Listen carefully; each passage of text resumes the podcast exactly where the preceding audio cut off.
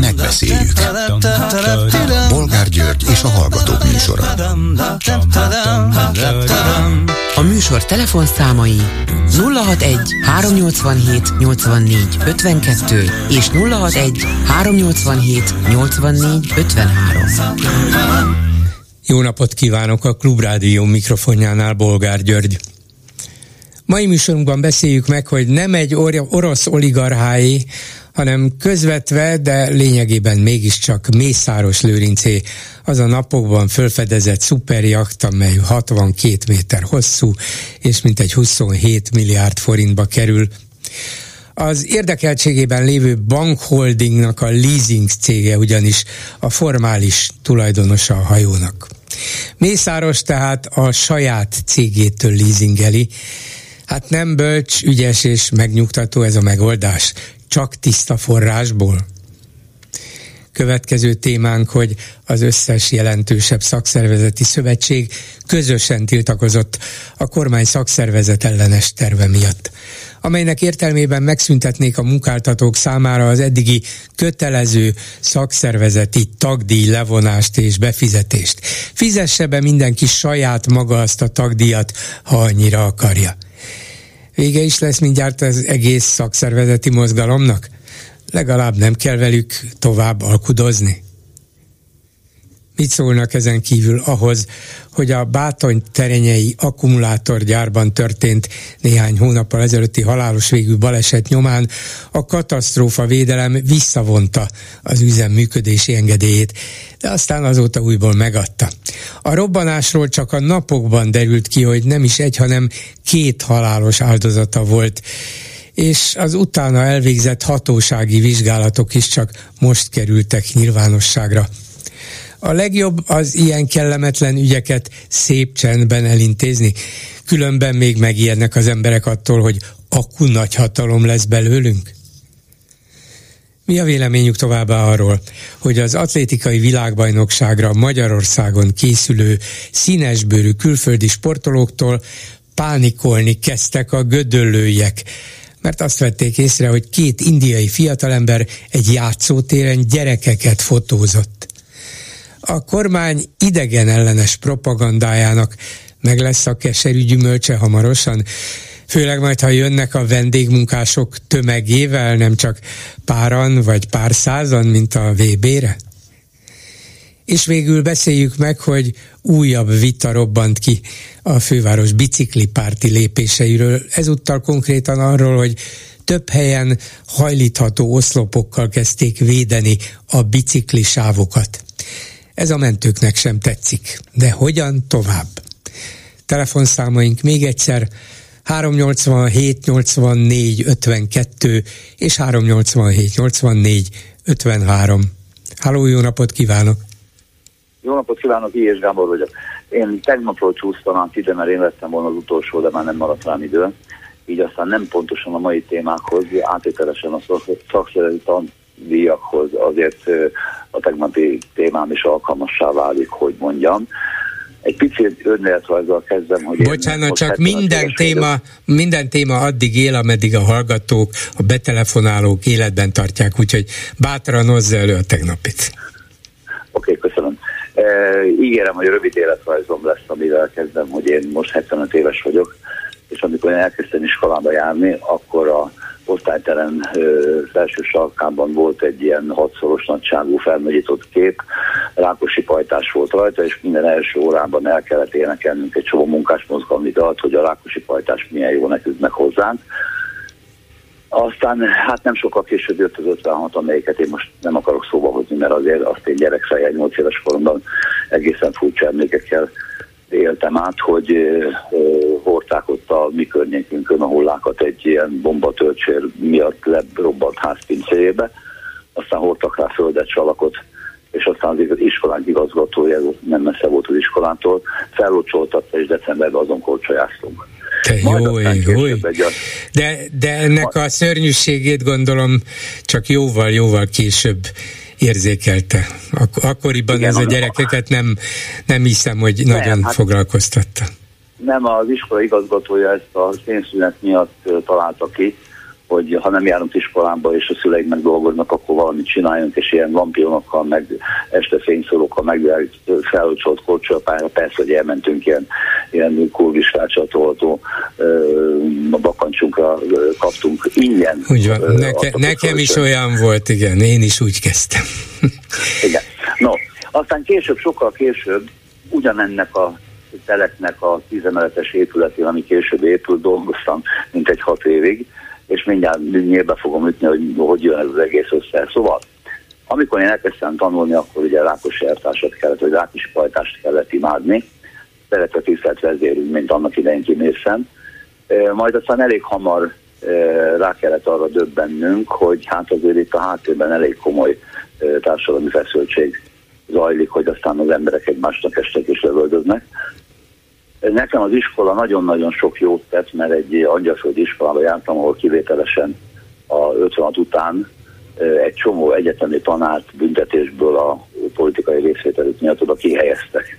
És nekem az angyalföldi iskolában az a írtolatos szerencsém volt, hogy akadémikusok meg, meg nagyon-nagyon híres nevű szaktanárok tanítottak, és én beleszerettem az oktatásba azzal, hogy hát ők aztán még igazán értettek hozzá, mert őket nem a gyors talpalón képezték ki. Melyik iskola volt ez? Ez a Bolyai János gimnázium a Vágsziton. Hát akkor iskolatársak voltunk, én két évvel ön fölött. Én ezt tudom. De, de én nem tudtam, viszont... és hallgatok sem. Mondom, de én nem tudtam, és a hallgatók sem. Már mit? Hát, hogy iskolatársak voltunk. Ja, jó, jó, jó. Hát önnek honnan kéne tudni, hogy én iskolatársa voltam ennek. Én nekem illik tudnom. Meg még a többieket is, a Kernont is, meg a... Na mindegy, szóval az a lényeg, hogy, hogy én ott megszerettem mondjuk a matematikát, mert egy Kelemen László professzor volt a matek tanárunk, aki ugyan túl sok alkoholt ivott, és emiatt aztán később el is tanácsolták az iskolából, bánatában naponta megivott több konyakot, mármint amiatt bánatában, hogy ő a tanszékről került, a, a matek tanszékéről került ki hozzánk tanítani, és hát nem igazán érezte ő magát. Mi nagyon jól éreztük magunkat vele. Na így aztán egészen oda jutottam, hogy, hogy fel is vettek Szegeden a marxist szakra, amit aztán úgy folytattam, hogy hát egy darabig elkezdtem tanítani.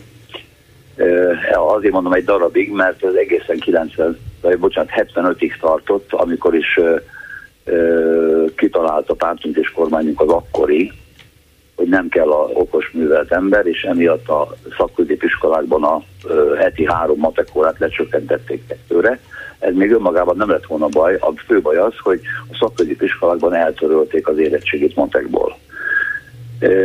Én akkor tiltakoztam, ahol csak lehetett, hogy hát hogy nem értik már meg, hogyha valaki mondjuk testemelő órán a bal kezét egy ilyen, hogy mondjam, egyedményes jelmutogatással mellett egy súlyzóval edzi, akkor az akkor is vastagabb lesz, hogyha egyébként jobbkeres. Hogy miért nem fogadják el, hogy a matematikának arra a céljára szüksége van az országnak, hogy gondolkodó, okos, értelmes, logikus következtetésű emberek nőjenek föl. Na, az később kiderült, hogy hát pontosan az a cél, hogy ne ezek nőjenek föl.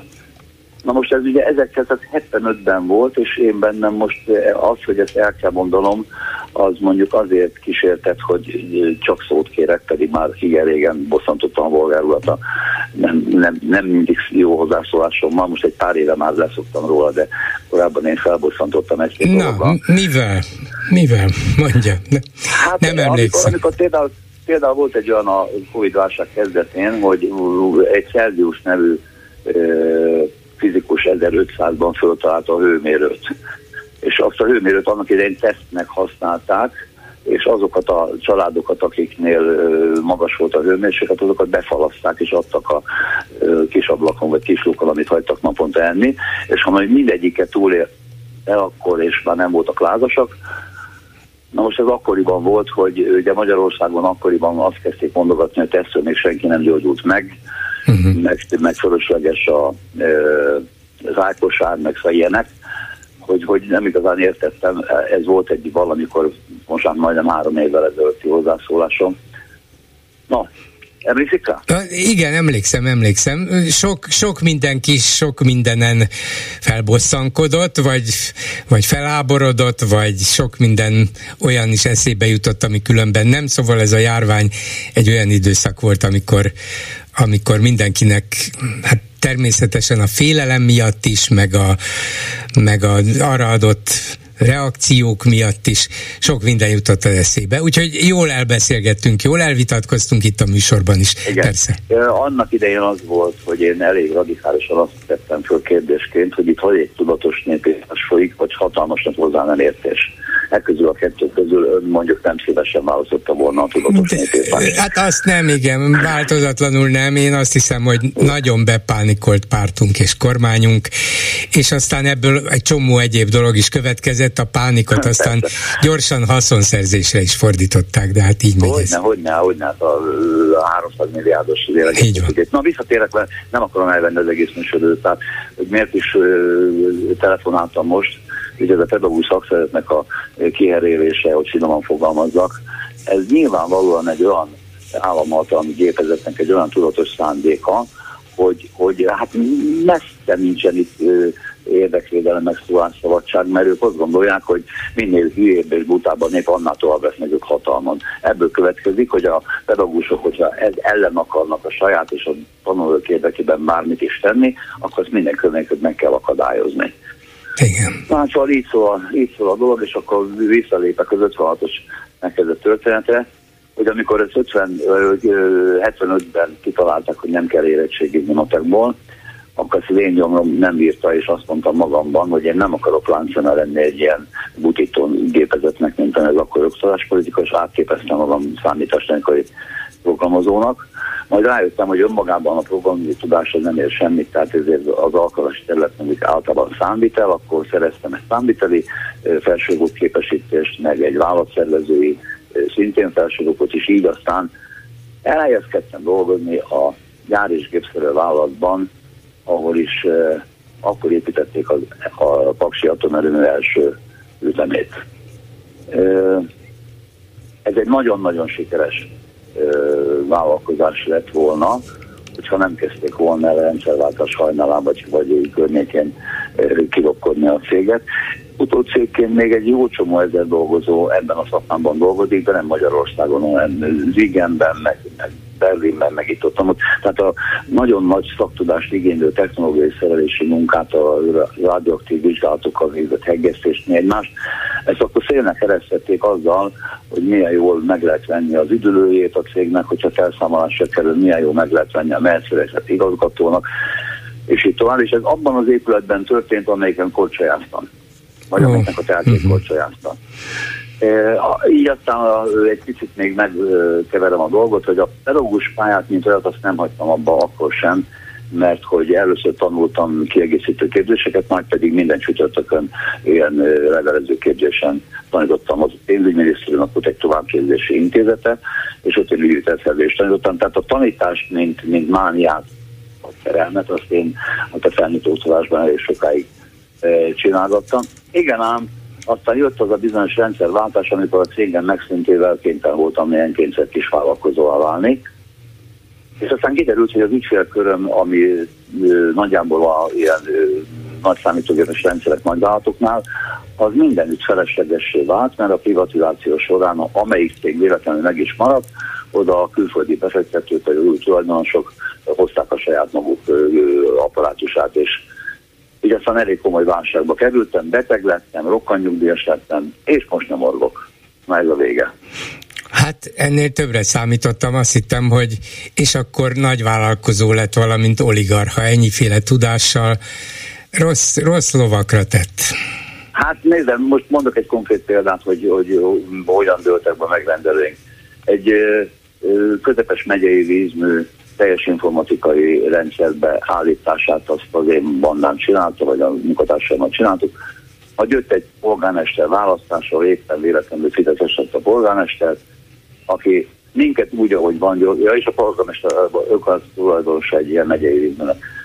És ők látták, hogy hát ez egy nagyon jó terület, hogy, hogy ö, számítástechnikai munkára bármekkora számlát el lehet fogadni, uh-huh. így a, így aztán ami teljes 7,5 milliós gépcserés szerződésünkre, ami a következő évre szólt volna, egy 35 millió fontos ajánlattal megnyerte a ő lobby cége.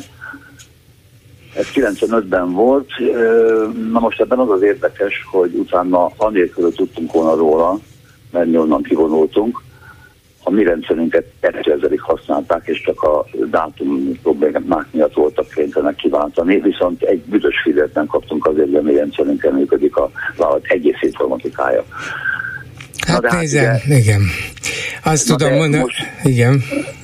Na most azt mondom, hogy hat darab hasonló megrendelés szűnt meg a 90-es évek közepe tájékán, és én nem mondom őszintén, attól lettem beteg, belebetegedtem, hogy vannak gyerekeim, el kéne őket tartani, fel kéne őket nevelni, és hát megint ott tartok, mint pedagógus koromban, hogy, hogy vagy tévén van, vagy Trabantom.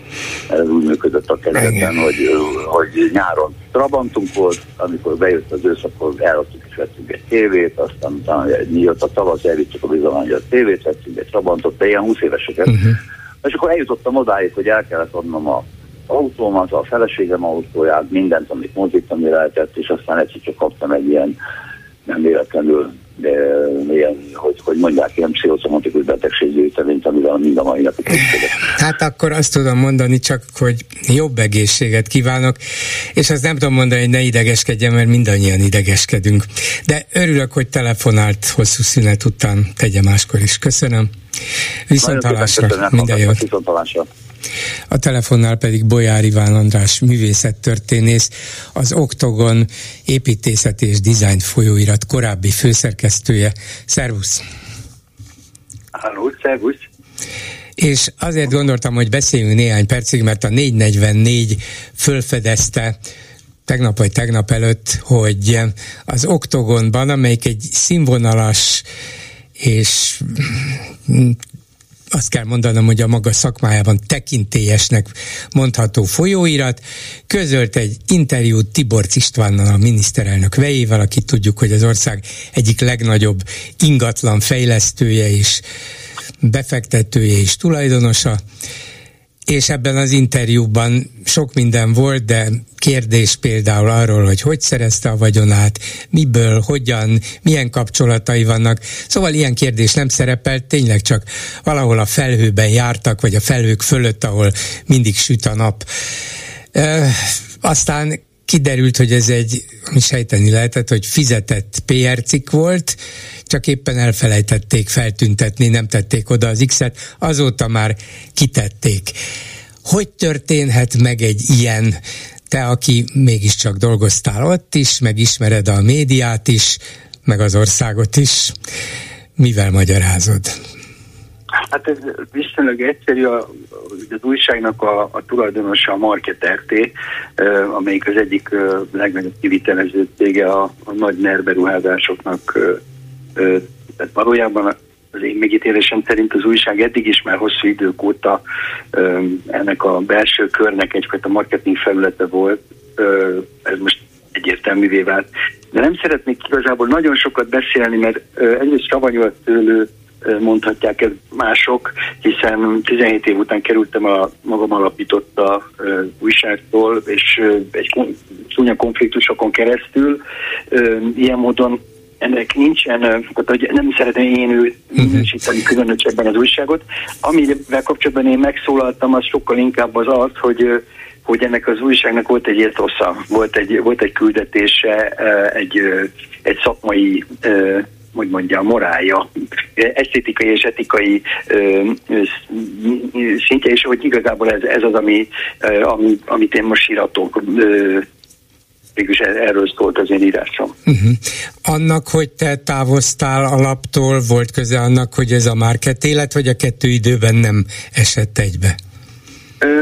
Hát lehet, volt köze, mert ugye annak idején a, a marketertét, mint tulajdonos társat még akkor én hoztam be a, a, a laphoz. Más kérdés, hogy akkor a marketerté még a, a Wing Wallis csoporthoz tartozott, és közben csekkolt át a jobb oldalra, tehát hogy ilyen szempontból. De mint hogyha politikai alapállásnak egyébként lett volna akkor még, hát hiszen ez nagyon régen volt, 2000, nem is tudom, egy körül, vagy valahogy akkor 2000 nem tudom, szóval régen volt, hogy akkor ennek lett volna jelentőséget. Nyilván amióta most 13 éve zajlik az egész pályás letámadás, így most már van jelentősége. Ennek uh-huh. akkor nem volt.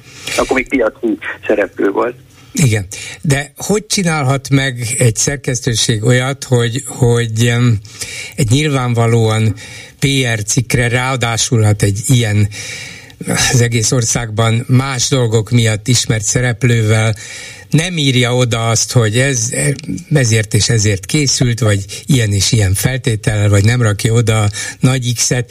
Lehet, hogy kifejezetten szóltak, hogy ez nézzen ki úgy, mint egy, egy interjú, mintha egy normális interjú volna, mert úgy jobban hat, vagy úgy értékesebbé válik? Vagy hogy megy ez? Hát a sejtésem szerint nem a grafikus követette hibát, hogy nem tett az X-et. Ezzel kapcsolatban nekem annak idején voltak, voltak vitáim. Tehát ma, számomra mind a tételes sajtótörvény, mind a, a minimális sajtóetika is megkövetelte mindig azt, hogy világossá legyen téve, hogy mi a fizetett szöveg, mi, mi, mi nem az.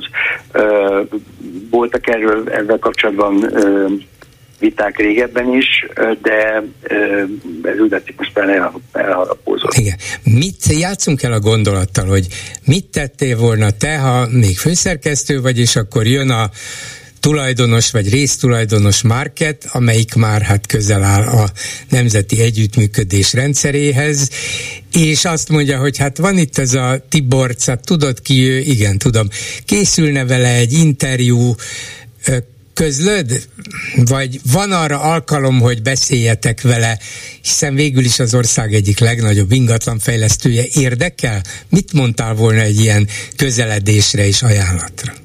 Hát ez történelmietlen a kérdés, ez mi lett volna, ha tudom, nem azért, tudom, nem vagyok ott, igen. nem azért, hanem mert volt ilyen, tehát zajlott uh-huh. ilyen folyamat, és igazából az én elkerülésem onnan az egyebek mellett emiatt is volt, tehát tulajdonképpen ami az utolsó vitáink és konfliktusink, azok abból fakadtak, hogy én például mondjuk a szerkesztőségi vezércikkemben a, a stadion túlzott és teljesen indokolatlan, meg, megalapozatlan stadionépítések ellen emeltem szót, és ez, ez konfliktust okozott. Tehát, tehát ugye az van, hogy amikor egy, egy politikai rendszert, ennek a bevételeit és a gazdaságát alapvetően az építőipar biztosítja, és valaki nem az útszélén áll és tapsol, hogy jaj, de jó, hogy bármit, mindent építünk, stb hanem, hanem úgy gondolja, hogy az építésnek oka kell legyen, Szóval, hogyha ilyen, ilyen helyzet van, akkor onnan kipenderül egy idő után, kikopik, elkerül, ez történt velem is.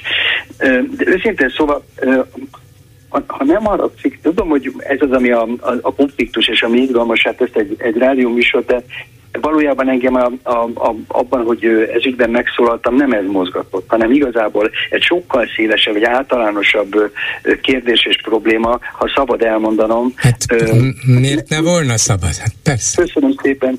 Nevezetesen az, hogy az a mód, ahogyan zajlik emberek, vagy közösségek, vagy műhelyek, adott esetben egész ö, ö, irányzatok ledarálása, ö, abban annyi emberi veszteség van, és annyi, annyi nagy károkozás van, és hogy, hogy akik ezekben részt vesznek, ö, ö, nyilván a, a pragmatikus vagy anyagi érdeken túl azért ott van egy csomó lelki érdek is. Úgy érzem, hogy egy, egy nyugodt lelki állapot, ez egy olyan fontos érdek, ami meghaladja azt, hogy most az ember mennyi pénzt kap havonta, vagy mennyi pénzt kap egyszer egy, egy, egy ügyér.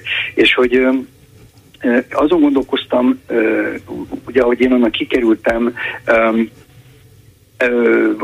annak furcsa ellentmondásai vagy, vagy körülményei vannak, hogy meg kéne fordítani a folyamatot mert ez szimptomatikus az országban, és szimptomatikus a társadalomban az, hogy ez a kiszorítás, kicseszés, ledarálás, megmalmozás, átverés, nem tudom én, ugye a Pesti László is ilyenekről mesélt most a napokban egy interjúban, hogy milyen az, amikor megjelennek az írni, olvasni nem tudók, és vilával enni nem tudó fiatal neresek, és cégeket bedarálnak, vagy, vagy kiszorítanak aztán azokból a cégekből üzlettársakat, amelyekbe ők be, be, beették magukat.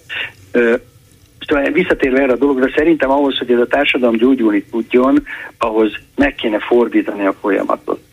Na de hogyan? Hogyan lehet megfordítani ezt a folyamatot, hiszen ez a folyamat teljes erővel megy, és mindenre ráül, és minden kire ráül. Még az oktogon is fontos, nem? Értékmentés, értékteremtés, értékmegőrzés, ez a címe ennek a. PR interjúnak. Hát, hogy véletlenül se legyenek kétségeink, hogy Tibor István csak is értéket ment és megőriz. Persze, örülünk neki.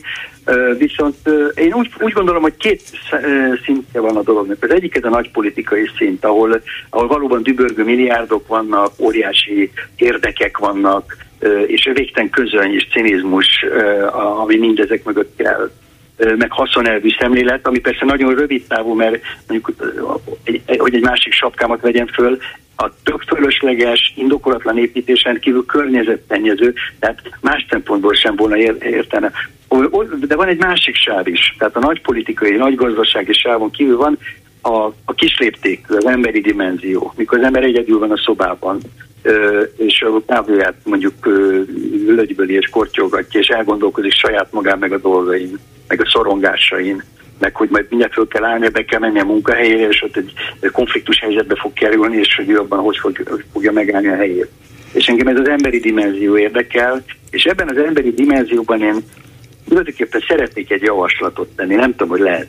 Hát már hogy ne lehetne, persze. Amerikában van a hálaadás napja. Ugye ott, ott a szegény le, ledarált indiánoknak adnak hálát, amire elvették a földjüket, de szerintem nálunk is lehetne egy hálaadás napja, ami nem erről szólna, sőt, hanem arról kéne szóljon, hogy minden ember egy évben egyszer egy napon reggel leül egy papírral és tollal a kezében, és fölírja azokat a neveket, akiknek hálás. És mit csinál vele? hálás az életében. Aki, uh-huh. aki nek, aki és kivel osztja meg? Értem, de kivel Igen. osztom meg? Leírom hát magamnak. Szerintem, szerintem önmagában maga a dolog, ezt az emberek nem szokták megtenni. Tehát ha már maga a dolog megtörténik 10 millió emberre, vagy 8 millió, sok emberrel megtörténik, hogy végig gondolja magában, hogy hálás, ott bejön egy olyan szempont az életébe, amit elkezd érvényesíteni, hogy igenis vele jót tettek. Vele emberek önzetlenül az ő érdekében jót tettek, és akkor ez a szempont bejön, talán ő is elkezd majd jót tenni, akár önzetlenül is másokkal. De amúgy meg szerintem legelőször a legjobb, hogyha ezt a, azokkal teszi meg, akik jót tettek neki. Tehát oda elé, nem. és azt mondja neki, hogy te jót tette velem 8 évvel ezelőtt, 16 évvel ezelőtt, nagyon szépen köszönöm. Ugyan nem hiszem azt, lehet, hogy szkeptikus vagyok, hogy ebből általános gyakorlat vagy szokás lesz, de mondjuk, ha mégis és elkezdenék, akkor nem tartanál attól, hogy ebben a társadalomban, pláne ilyen körülmények között egyszer csak a hálaadás napján az emberek egyre nagyobb számban állnának ki a nyilvánosság elé, hogy én hálás vagyok a mi nagy vezetőnknek, Orbán Viktornak, mert ő tette lehetővé ja. azt, hogy és mennyit köszönhetek neki, és a nagy vezérünk, aki, aki nélkül ez az ország nem tartana ott. Hát egy pillanat alatt ebben az országban épp az ellentétévé fordulna át, amit te most javasolsz, mint amit szeretnél. Én egy naiv idealista vagyok, eszembe se jutott Orbán Viktor érdekes módon ebben a kontextusban, de hogy ö, ö, inkább azt mondanám, hogy nem kell kiállni, senki ne álljon ki sehova, nem erről kell szólni, és nem kell egy országos nagy banzájnak lennie, inkább, inkább csak az, hogy legyen egy ilyen lelki-lelkismereti szellemi munka az emberekben. Semmi több. Nem kellene semmilyen formát adni. Nem kell, hogy rózsaszín plüsmacikat adogassanak az emberek egymásnak, hogy megint ocska és környezetszennyező kínai termékekkel szorjuk tele a város.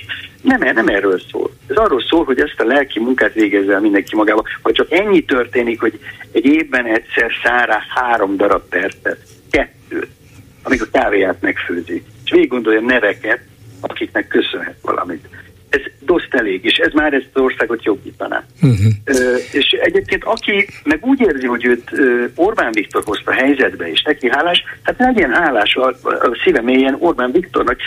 Ez önmagában nem volna baj. Ö, nyilván az, hogyha az lesz, hogy a az operaházban fölállva vastagsak köszöntik a, a háladás napján az Orbán Viktort, az, az már egy problémás dolog, de nem erre gondoltam. Nagyon nem ez, a, ez az irány. Legjobb, hogyha ez egy csendes belső munka, és semmi több, csak történjen meg. De ha a háladás úgy történik, hogy megjelenik egy ilyen propaganda, PR interjú Tibor Istvánnal, ahol véletlenül se kérdeznek semmi kellemetlen, csak a szépet és jót adják a szájába, vagy kérdeznek alá, akkor az is a hálaadás egyfajta jelzése, hát, nem? Hát ez az, persze, igen. Jó, még mindig nem engednélek el ebből teljesen, hogy, hogy mégis mit lehetne csinálni, mert van olyan, hogy hát igen, ebben a mai világban látjuk, hogy az Orbán rendszer mindenre, mindenre rá akarja tenni a kezét, és nem egyformán, tehát nem mindegyikre csap rá, nem mindegyiket viszi el, nem mindegyikben akarja száz százalékig érvényesíteni az anyagi, erkölcsi, politikai és egyéb érdekeit, van amelyikben csak 50, van amelyik mértékben csak 10-20 százalékig, hol milyen meggondolások alapján, de valamennyire függ mondjuk egy folyóirat ettől a rendszertől, még ha közvetve is, és jön egy ilyen kérés, mit lehet tenni, amit még valamilyen tisztességgel lehetne kezelni. Azt mondani, hogy rendben, csinálunk egy interjút, nagyon örülünk, hogy találkozhatunk Tibor Istvánnal, de lesznek kérdéseink? Aztán lesz, ami lesz, majd megmondjátok, hogy így kell nektek ez az interjú, de üljünk le és kezdjük el. Szóval lehet-e valamilyen, nem is ellenállás, de, de valamilyen hát egyenesebb gerincet mutatni? Én, én, én most az előbb én voltam naiv, de szerintem ez bolgár úr naiv. ez nem így zajlik. Tökre nem így zajlik. Ez, egyrészt egy annyira szigorú katonás parancsuralmi rendszer van egy ilyen struktúrába, hogy ezt föntről megmondják, hogy ezt kell csinálni, ez a dolog. Itt föl lehet állni, ez az egy, amit lehet csinálni, semmi más nem lehet csinálni. Tehát vagy az, hogy az ember mérlegre teszi, jó, megkapom a havi 6-8-9 kilómat, 1 millió kettőt, nem tudom micsoda, másik oldalon meg van az, hogy jó, hát akkor ezeket megcsinálom. És ez, ez a döntés. Semmi más ebben nem nem játszik szerepet. Föl lehet állni, hát mindenhonnan mhm. föl lehet állni, és úgy gondolom, hogy ahhoz, hogy, hogy mondjuk a társadalmunk tisztuljon és, és józanodjon, ahhoz, ahhoz hát ezek a belső lelkismereti dilemmákkal kapcsolatos munkák pontosak, szóval ezeket, ezeket érdemes végigjátszani. Ez a bizonyos egykor volt újságom, egyáltalán nincsen már abban a helyzetben, hogy ott egy újságíró független véleményt tudjon mondani. Hát már engem is azért rúgtak ki 2015-ben, már a kirúgásomban benne volt az is, hogy én nekem maradt önálló véleményem. Tehát az, amiért indult, ugye ez az újság egy kritikai felületnek indult, sőt, annak idején volt hogy időn keresztül a Népszabadság hadságjain oktogon építészetkritikai műhelyként ö, jelentek meg írások, amelyeket a, ö, ennek az újságnak a ö, állandó munkatársai szerzői ö, írtak hetente egyet, kettő többet is az aktuális építészeti kérdésekről. Tehát a kritikai szempont és a kritika gyakorlás az ennek az újságnak az alapértéke volt. Ez, ez megszűnt. Itt már évek, hosszú évek óta, vagy van kritika, rettenetesen benyalós, meg körbes, simogatós, ölelgetős kritika, vagy nincs. Más nincs.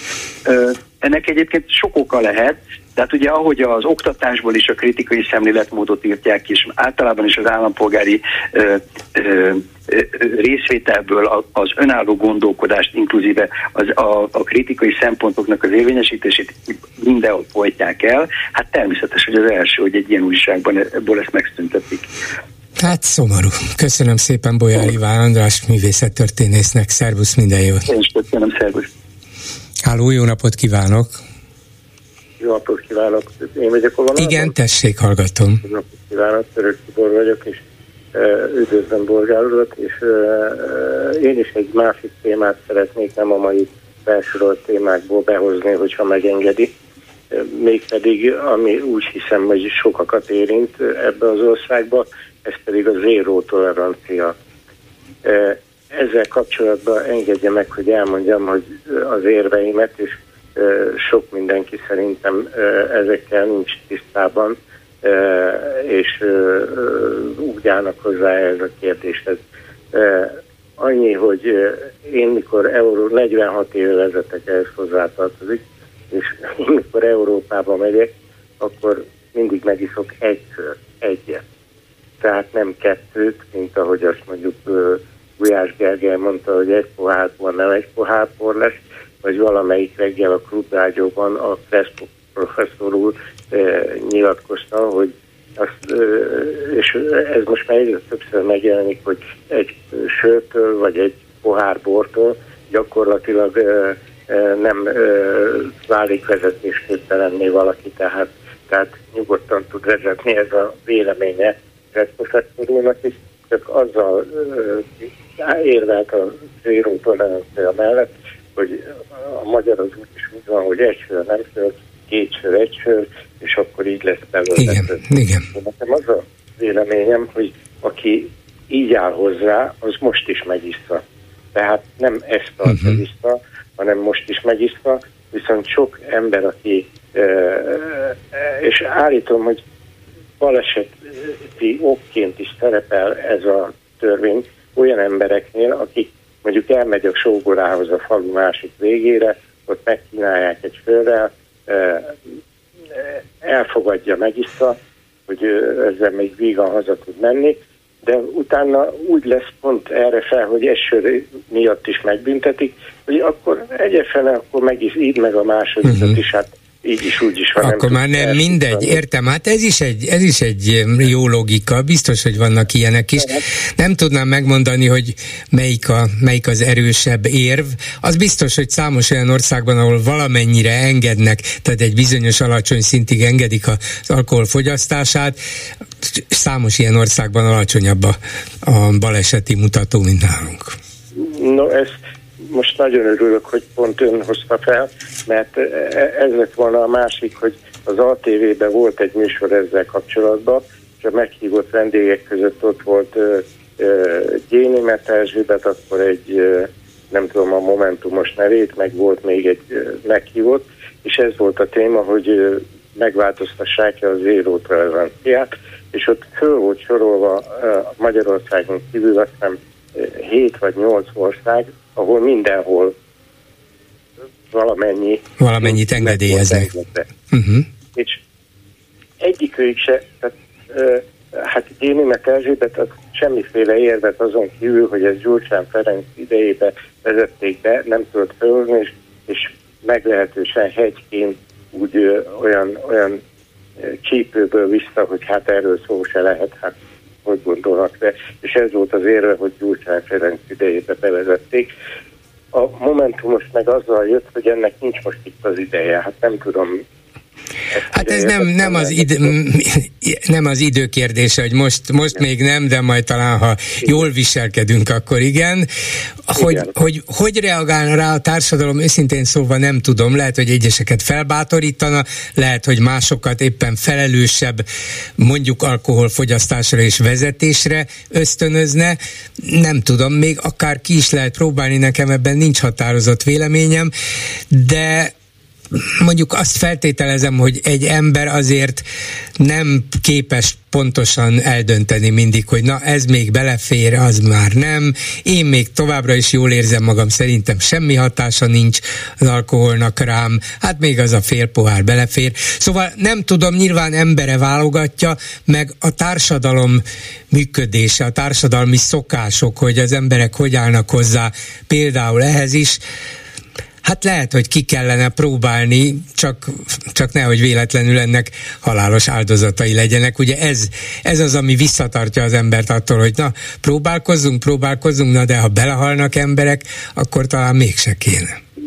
No, hát ezzel teljesen egyetértek, de az a véleményem, hogy, hogy amilyen téves elképzelésnek, vagy, vagy nem is tudom, hogy mondjam, minek tartom azt, amikor a, magyarságot, a magyar embereket mások fölé helyezik. Tehát, hogy mi jobbak vagyunk, meg, meg sokkal ősi szokásaink vannak, rovásírásunk volt, mikor még más írni sem tudott. Szóval tehát ez, ezek ugyanolyan téves elképzelések szerintem, mint azt feltételezni, hogy már pedig mi rosszabbak vagyunk, mint a többiek, és ebből a, a, a például a Gulyás Gergely féle hozzászólásból, hogy egy pohár után megiszta a második pohárral is, ez szerintem ugyanolyan téves elképzelés, mert mondom, én nekem meggyőződésem, hogy az most is megiszta. Igen, tehát, igen. E- erre biztos, hogy nincsenek tudományos vizsgálatok és, és bizonyítékok, hogy aki megissza az elsőt, az meginná a másodikat is. Így van. Ez... ez akkor én úgy gondolom, mivel felelősen tud gondolkodni még egy pohár után, tehát mondom, a prof, Kressz professzor úr is elismerte, hogy, hogy egy pohár bor vagy egy sör után gyakorlatilag még vezetősre persze, képes persze. bárki, a felelős gondolkodásra is képes, és szerintem, ha itt húzzák meg a határt, akkor szerintem az embereknek a nagy-nagy többsége ezt minden további nélkül. Nem mondom, hogy van olyan, aki akkor se hiszik, akkor se innak. Persze, persze, olyan, hogy nem, hogy de nem. lehet, hogy egy, egy, egy nyári ö, nagy melegbe azt mondja, hogy egy jó hideg az, még, az még jól is, igen, jól is jön. Elő, előfordulhat olyan is, hogy ugye nem szándékosan, hanem egyszerűen egy olyan helyzet adódik, olyan szituáció, hogy mégis kocsiba kell üljön egy, mert el kell menjen valahol, vagy el kell vigye a kocsit, vagy valami, amit nem tervezett előre. És most ugye mivel foglalkozik az ilyen ember, ugye mert tudatánál van, nem oldódtak fel a gátlásai, azzal arra fog koncentrálni, hogy jaj, nehogy rendőrrel találkozzak. Mert akkor hát igen. a jogség, És minden, az a feszültség is okozhat be baleseteket, ez így van. Igen, igen. Konkrét esetet tudok, hogy egy illető nem, nem akkori volt, hanem a másnap itt úgy gondolta, hogy még érződhet rajta, tehát a uh-huh. szonda kimutathatja, előző nap volt náluk társaság, minden, és annyira elkezdett bujkálni a, a kis utcákba, nem ment ki a főútra, hogy rendőrrel ne találkozom, hogy majdnem behajtott egy egyirányú utcába szembe a forgalommal. Igen. Jó, érdek, érdekes kérdés, és érdemes rajta vitatkozni is, meg, meg elgondolkozni. Köszönöm szépen, hogy megtettem. Minden jót, viszont hallásra. Én megköszönöm, hogy meghallgatott. Viszont hallásra. A telefonnál pedig Szekeres Imre volt honvédelmi miniszter. Jó napot kívánok! Jó napot kívánok! A Válasz Online című jobb-közép hírportál írt egy nagyon érdekes cikket ma jelent meg. Az a címe, hogy a miniszternek kellett a kilátás, így lett földön futó a száz éves hadtörténeti múzeum. Azt, hogy a hadtörténeti múzeumot bezárják a várban, elveszik tőle az épületét, ezt tudtuk már egy ideje. De az nekem újdonság volt, hogy Közben már Szalai Bobrovnicki Kristóf honvédelmi miniszter be is költözött. Hát az egész minisztérium még nem, de ő már igen, és van is neki egy szép kilátás nyújtó, vagy nyilván nem is egy, hanem több szobája és hát az egész minisztériumi felköltöztetés és átépítés ez nyilván 10 és 10 milliárdokba fog kerülni, miközben a hadtörténeti múzeumnak nincs helye, nem volt arra terv, hogy hogyan, hova költöztessék, lényegében szétszórt helyeken időszakos kiállításokat rendeznek. Ez a hadtörténeti múzeum szomorú sorsa, és nyilván hosszú évekig így marad, de az, hogy egy miniszter egyszerűen úgy gondolja, hogy neki is a várban van a helye, mert a miniszterelnök is ott van, hamarosan a pénzügyminiszter is, meg a belügyminiszter is ott lesz, hát akkor a honvédelmi sem maradhat Pesten. Hát ez valami olyan elképesztő és meghökkentő, hogy hogy csak az önvéleményét szeretném kérdezni, hogy mit tud erről a Hadtörténeti Múzeum épületről, mennyire alkalmas ez például minisztériumi célokra? Ez egy laktanya volt és 1918 után helyezték el ott a hadtörténeti intézetet, múzeumot lerélták. Az egész feláborító. Minden magyar családot érint valamilyen formában, hiszen minden dokumentáció ott van. Legyen szó első világháborúról, másodikról, deportálásról, vagy az azóta bekövetkezett katonai balesetekről. Tehát nincs olyan magyar család, aki valamilyen formában ne lenne érintve ennek az intézménynek a megszüntetésében. Felháborító és teljesen értelmetlen. Ön arra utalt, ugye, hogy a miniszterelnök Kolostorba vonult, hogy ebben nem következik, hogy honvédelmi miniszternek, miniszternek meg laktanyába kell vonulnia, de az egész abszurd. Ráadásul nem csak az épület alkalmatlan maga, honvédelmi minisztériumnak, hanem a mai épület a Honvéd utcában viszont teljesen alkalmas. Hiszen ott nem csak tisztviselők dolgoznak, az egy objektum, egy katonai irányítási központ, annak az összes technikai, műszaki feltételével.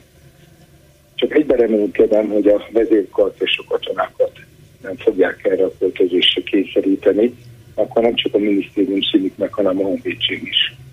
Ezt komolyan mondja, hogy ennyire súlyos a helyzet? Hát persze. Hát, hát, hát az, az épületben vannak a műveleti központok, technikák, eszközök, nagyon biztonságos és meghatározott feltételek mellett ezt nem lehet, ezt nem lehet ide mint uh-huh. egy sakbábot. És akkor ennek az egésznek csak az az értelme, hogy a miniszternek legyen egy ilyen kirakat irodája, egy kirakat épülete, egy, ha jön hozzá valami vendég, megmutatja nekik, hogy ő, de szép innét a kilátás a várból. Látjátok ott a budai hegyeket? És, és az és egésznek... Udvar, igen. Tegyük hozzá. Igen. De, igen, de igen, tényleg igen, semmi... Ez az egész egy, egy teljesen értelmetlen, és persze rengeteg pénzbe kerülő hadművelet, amit, amit nem is tudom miért csinálnak? Hát biztos, hogy nem hadművelet, de az biztos, hogy művelet. Méghozzá eléggé felháborító. Most teljesen józanul emberi, mindennapi emberi gondolkodásban. Hát hol fognak ott parkolni? Hogy fognak ott közlekedni? Hogy, fog az egész működni? Hát ott hogy négyzet centiméter nincs, már közterület. Hát majd a 16-os busz helyére egy ilyen hatos villamost fognak tervezni, hogy folyamatosan vigye föl az a, az a villamos az ott dolgozókat, és lehet, ugye a 16-os buszok is kis buszok, hát, hát az, még azzal se lehet megoldani, nem hogy autókkal, tömegközlekedéssel nem, nem, nem, sem. Hát, hogy maradjunk az önképes beszédénél, ha egy nagy ország honvédelmi minisztere fog majd érkezni a magyar honvédelmi miniszterhez, annak a Bécsi kapunál ki kell szállni és onnan besétálnia. Tehát az, az, azért mondok, az egész döbbenetes és, és is nagyon szomorú. Az az épület, az kaszárnya volt, alkalmas volt kiállítóhelyeknek, volt egy szobor kiállítása, számos emlék fűződik hozzá, tehát nem csak a családok mindennapi történetéhez, hanem az egész ország a nemzet történetéhez. 175 hát éves a Magyar Honvédség, és most ezt úgy, ahogy van, kiixelték. Ilyen teljesen elképzelhetetlen lett volna korábban hogyha a miniszter és a közvetlen stábja felköltözik a várba, és ugyanakkor a katonai vezetők és a különböző szükséges technikai háttér lemarad Pesten a jelenlegi minisztériumban, illetve ahhoz kapcsolva akkor ők hogy tudnak együttműködni? Jó, tudjuk, hogy van telefon, nyilván vannak különböző egyéb titkos, védett kapcsolattartó formák, de hát sok esetben nyilván nem csak technikai eszközökön keresztül, hanem személyesen, ráadásul védett helyeken kellene tanácskozni. Ide-oda fognak járni Budáról Pestre, ahelyett, hogy a szomszéd szomában mennének be, hát én ezt abszurdumnak tartom, de ön már látott minisztériumot belülről, ráadásul honvédelmit. Hát tényleg abszurdum. Egy dologban vagyok biztos, hogy szerintem a katonák örülnek, hogy elmegy a miniszter a, a Bécsi minisztérium épületéből, de visszatérve egyáltalán nem tréfák, ez egy rendkívül értelmetlen dolog. De hát Orbán Viktor már tíz évvel ezelőtt is költöztetni akart a Honvédelmi Minisztérium, nem emlékszik rá? Székesfehérvár. Hogyne, hogyne. És már egy másikat meg Kecskemétre. Igen, és legalább szerintem ott volt annyi esze a katonáknak, hogy ezt valahogy elszabotálták, sajnos rosszabb lett belőle a, a vár, de még egyszer mondom, elképesztő, és hát akik jártak ott, azt mondták, mondták nekem, hogy egy hát rendkívül luxus kivitelezésű, nevezük így majdnem, hogy proc az egész. Méltatlan az egész Magyarországhoz, a honvédséghez, bármiféle magyar kormányhoz, bármilyen is legyen, hát nem is tudom, hogy hogy lehet jobbá tenni. Elképesztő. Hát én, nem, a levéltár miatt aggódom. Uh-huh. El fog veszni. Semmi helye, elhelyezési helye nincs. Hát ott több évszázadra visszamenőleg kordokumentumok vannak.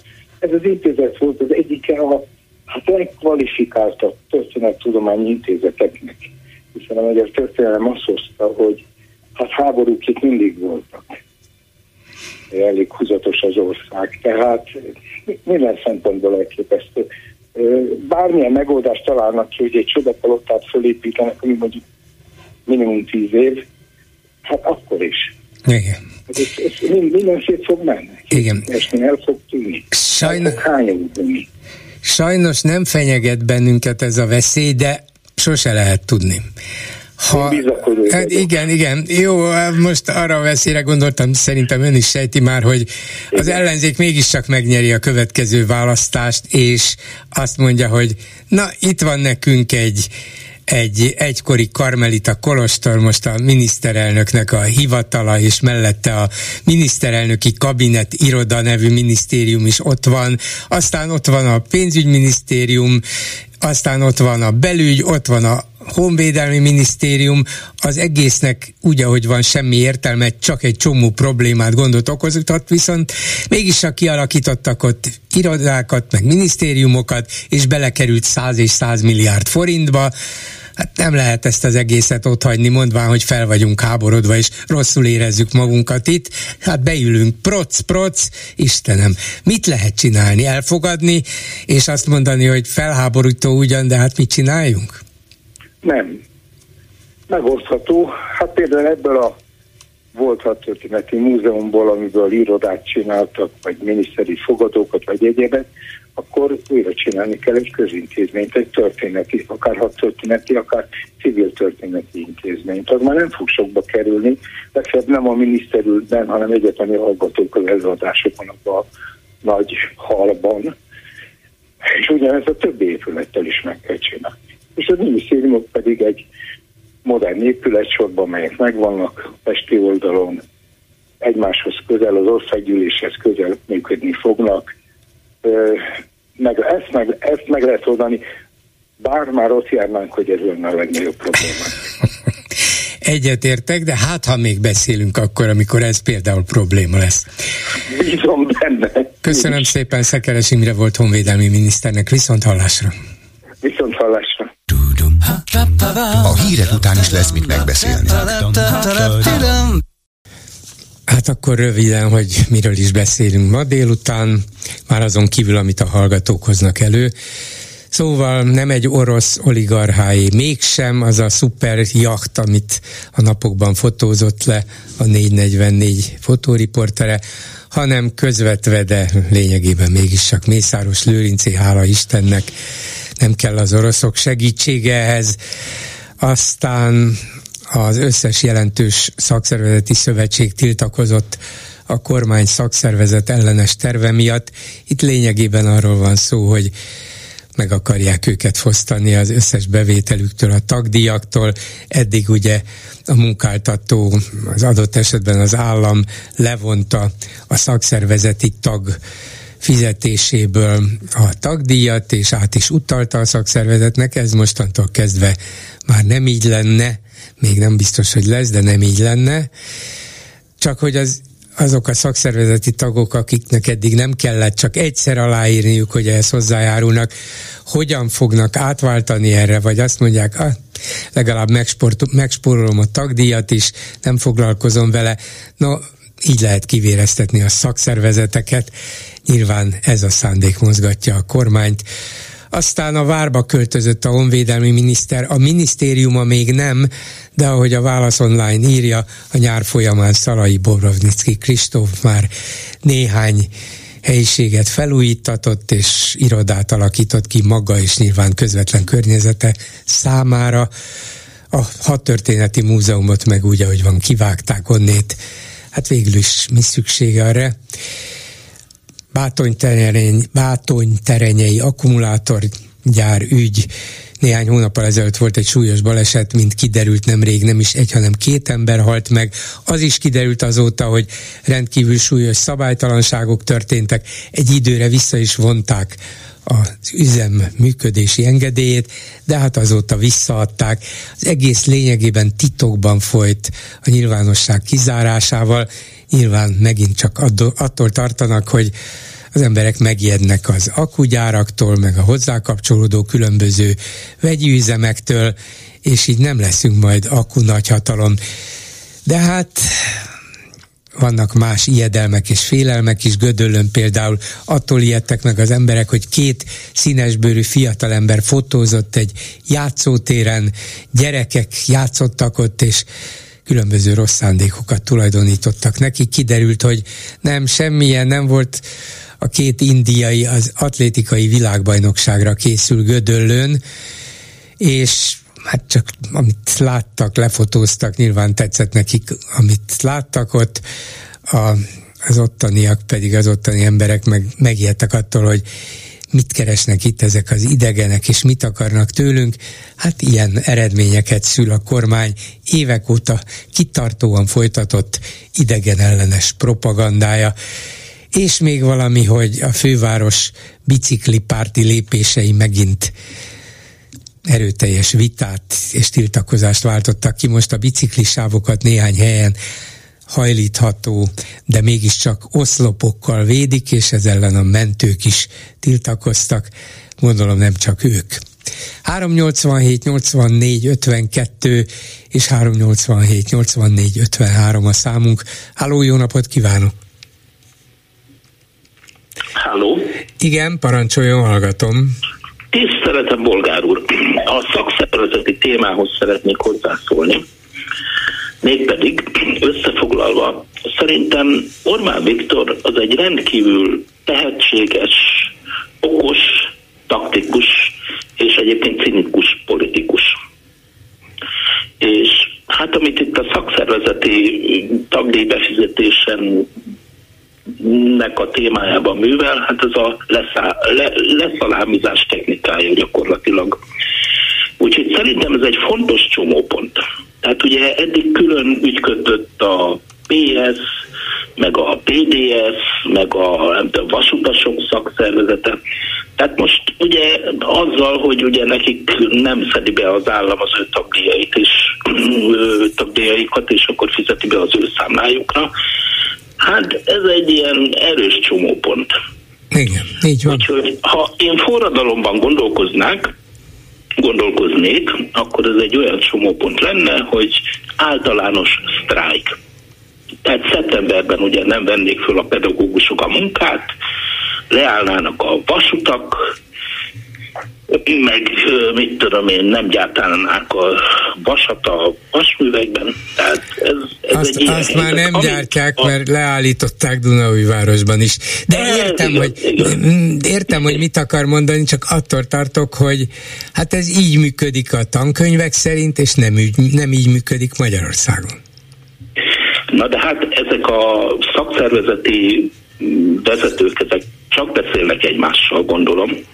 Beszélnek, de szerintem azzal is tisztában vannak, hogy nincs elég erejük, nincs elég szakszervezeti taguk, és még a pedagógusok is akik leginkább a tiltakozók közé kerültek az elmúlt másfél-két évben, és sokan tényleg megjelentek utcán és másutt is, hogy megpróbálják az érdekeiket érvényesíteni, vagy világossá tenni az ország és világ számára, még azok is csak 5-6 százalékban tagjai a szakszervezeteknek. Ha ez így van, ha a pedagógusoknak kevesebb, mint 10 százalék a szakszervezeti tag, akkor az a 90-92 százalék miért mondaná azt, hogy na ez most már tényleg túlzás, a szakszervezeti jogok védelmében én egyébként nem engedélyezett sztrájkba lépek.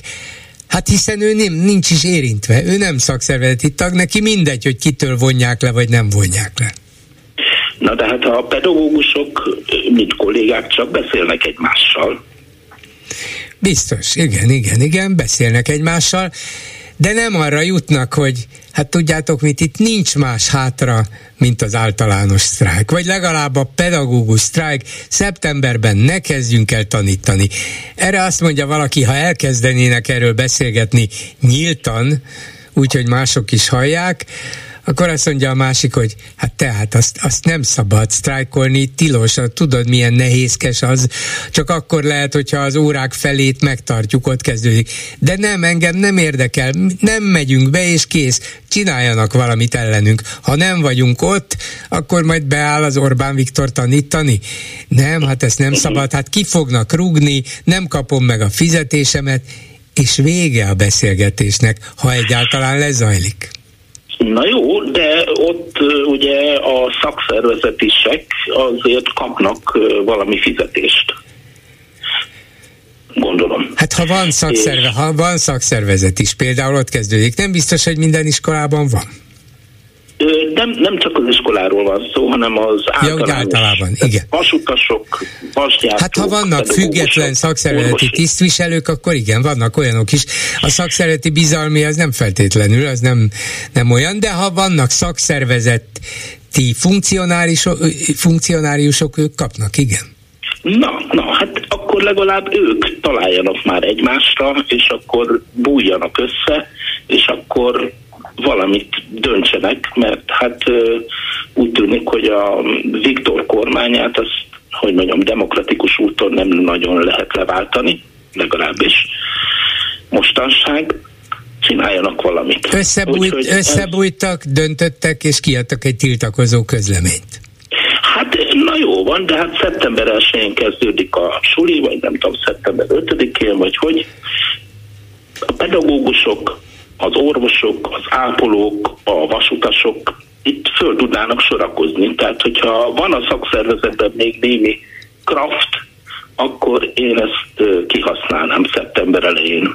Hát ha van bennük ekkora vagy ennyire elég kraft, akkor ki lehetne használni, de attól tartok, hogy gyengék a szakszervezetek, kevés a tagjuk, és azok sem mozgósíthatók, mert azt mondják, hogy Hát én szeretem a szakszervezeteket, be fogom fizetni így is a tagdíjat, ezen nem múljon. Másik meg azt mondja, hát én nem is tudom, hogy szakszervezeti tag vagyok-e egyáltalán, hát levonták tőlem a tagdíjat, na legalább most ennyivel több pénzt fogok a zsebembe kapni. Hát legalább próbálják meg. Tehát kapják össze magukat. ez igaz. Jó, ez a, ez a tanács jó, és meg kell próbálni valamit csinálni, csak nem érzem továbbra sem azt a közhangulatot, hogy elég volt, hát e- egyik cinikus, ahogy ön mondta, egyik cinikus leszalámizó döntés jön a másik után, és lassan tényleg már a szakszervezetek főtitkára is maga Orbán Viktor lesz. Hát nézze, én egy bölcs angol mondást tudok idézni. A puding próbája az evés. Igen. Meg kell próbálni. Köszönöm. Én is köszönöm. Hallásra. Viszont hallásra. A telefonnál pedig Róna Péter, jogász, közgazdász, az Oxfordi Egyetemen a Blackfriars School tanára. Jó napot kívánok! Jó napot kívánok! És az a pénzügyi szakember, aki már évek óta figyelmeztetett arra, hogy a magyar infláció veszélyes, a magyar infláció jóval magasabb, mint az Európai Unió más országaiban, és hogy ennek nagyon súlyos következményei lesznek. Hát ehhez képest most 20% alá ment a legutóbbi hónapban az infláció, és ennek rögtön elkezdtek tapsolni nagyon sokan. Maga az illetékes, vagy egyik illetékes miniszter, Nagymárton gazdaságfejlesztési miniszter, egyenesen a brutál, a, a kormányzat intézkedéseinek következtében beállt brutális fordulatról elmélkedett, szóval, hogy hát itt, itt tényleg oda csaptunk, és talán Orbán Viktor szavaival élve igaz, ezt a vírusra mondta, levitte a szőnyegre az inflációt. Hát még csak 17,6-ra, de egyre jobban megy le. Szóval diadal vagy katasztrófa? Hát én nagyon el vagyok keseredve, hogy olyan szakértelemmel nem rendelkező valaki van a kormányban, aki ilyen bődületes sületlenségeket mond, mint Nagy Márton. A helyzet ugyanis a következő. Miközben a csúcshoz viszonyítva, tehát a legmagasabb inflációs ponthoz viszonyítva, az Európai Unió átlaga jelenleg a felére csökkent, az inflációs szint a felére csökkent. Magyarország esetében ez a brutálisan sikeres gazdaságpolitika, amiről ő beszél, a csúcshoz viszonyítva mindössze az inflációs ráta egy harmadát úr képes ledolgozni. Tehát a többi ország, amelyik nem ez az agyament gazdaságpolitikát követi, mint a magyar, sokkal hatékonyabban tudta kezelni az inflációt, mint a győzelmet meghirdető Nagy Márton politikája. Na most uh, itt megint egy kommunikációs trükkről van szó, mi szerint ugye az infláció az év végére, vagy akár már októberre is egy számjegyű jegyű lesz. De az, hogy egy számjegyű lesz, vagy nem, nem egy, nem egy fontos kérdés. A fontos kérdés, a meghatározó kérdés az, hogy mekkora az inflációs különbözet a magyar infláció és az Európai Unió, illetve az USA inflációja között. Márpedig ez a különbség most mára a korábbi, tehát a csúcsponton tapasztalt két és félszereséről most már a háromszorosára nőtt, tehát ez a 17,6%-os jelenlegi inflációs szint az európai inflációs szintnek a háromszorosa. És ahogy ez a magyar inflációs szint csökken, éppen úgy az európai inflációs szint is csökkenni fog. Tehát a kérdés az, hogy az ő politikája mentén mennyire tudjuk csökkenteni a különbözetet az európai infláció és a magyar inflációs szint között. Ugyanis, ha nem tudjuk ezt a különbözetet alapjában véve eliminálni, törölni, akkor az van, hogy a forint állandóan nyomás alatt van és leértékelődik. Tehát ha a magyar infláció magasabb, mint az európai infláció átlaga, akkor az euróval szemben a forint folyamatosan leértékelődik. Mindaddig, amíg a forint leértékelődik, tovább fennmarad az inflációs nyomás a magyar nemzetgazdaságban. Mert a gyenge forint önmagában inflációt gerjeszt. Tehát a jelenlegi állapot nem, hogy nem javította a helyzetet, hanem a magyar inflációs helyzet mára rosszabb helyzetbe került, mint volt tavaly decemberben a csúcsponton. Csak a magyar polgárok nem Róna Péterekből állnak, aki figyeli a az európai inflációt, aki össze tudja hasonlítani, hogy mekkora volt, mekkora most, mi a különbség az európai átlag és a magyar között, hanem azt mondja, hogy hát tényleg ez még pár hónappal ezelőtt 26 százalék volt, most meg már csak 17,5 százalék, hát mégiscsak sikeres a Viktor, úgyhogy ha nem is a kormányzati intézkedések voltak brutálisan hatékonyak, de a kormányzati propaganda valóban brutálisan hatékony, mert az emberek hát kicsit morogva ugyan, hogy hát még mindig magas, még mindig ez is nagyon sokba kerül, de elfogadják azt, hogy hát végül is Orbán Viktor tényleg megcsinálta azt, amit ígért. De Orbán Viktor valami olyasmit ígért, ami egyáltalán nem javítja a magyar állampolgárok életkörülményét. Ugyanis az még az Orbán kormány és még Nagy Márton sem vitatja, hogy 2023-ra az egész évre való tekintettel az infláció mégis 15% fölött lesz. Na most örüljön és üdvözölje az Orbán kormány infláció ellenes programját az, aki 2023-ban nagyobb jövedelem, illetve fizetés emelést kapott, mint ez a 15 százalék. Mert mindaddig, amíg az ő jövedelme kevesebb volt, vagy kevesebb lesz az év folyamán, mint a 15-17 százalékos infláció, az ő vásárló ereje csökkent. És azért mégis a magyar állampolgár minden propaganda ellenére látja, hogy mennyit ér a pénze. És a helyzet az, hogy a pénze egyre kevesebbet ér. De ennél még rosszabb is a helyzet, ugyanis ahogy ez az inflációs különbözet a magyar és az Európai Uniós szint között továbbra is fennmarad, a forint a leértékelés nyomása alatt lesz. Tehát továbbra is a leértékeléssel kell küzdenie.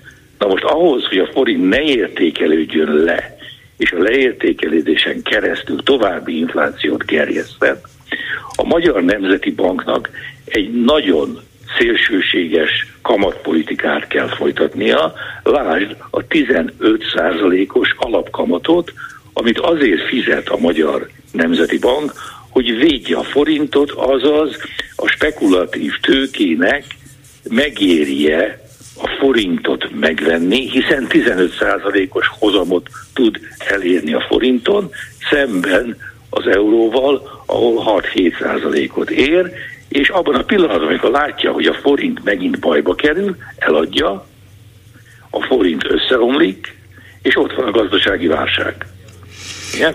Tehát most a magas, a magas kamat, amit a Nemzeti Bank kénytelen e, fenntartani azért, hogy védje a forintot a leértékelődéssel szemben, viszont a nemzetgazdaság recesszióba, zsugorodásába torkollik.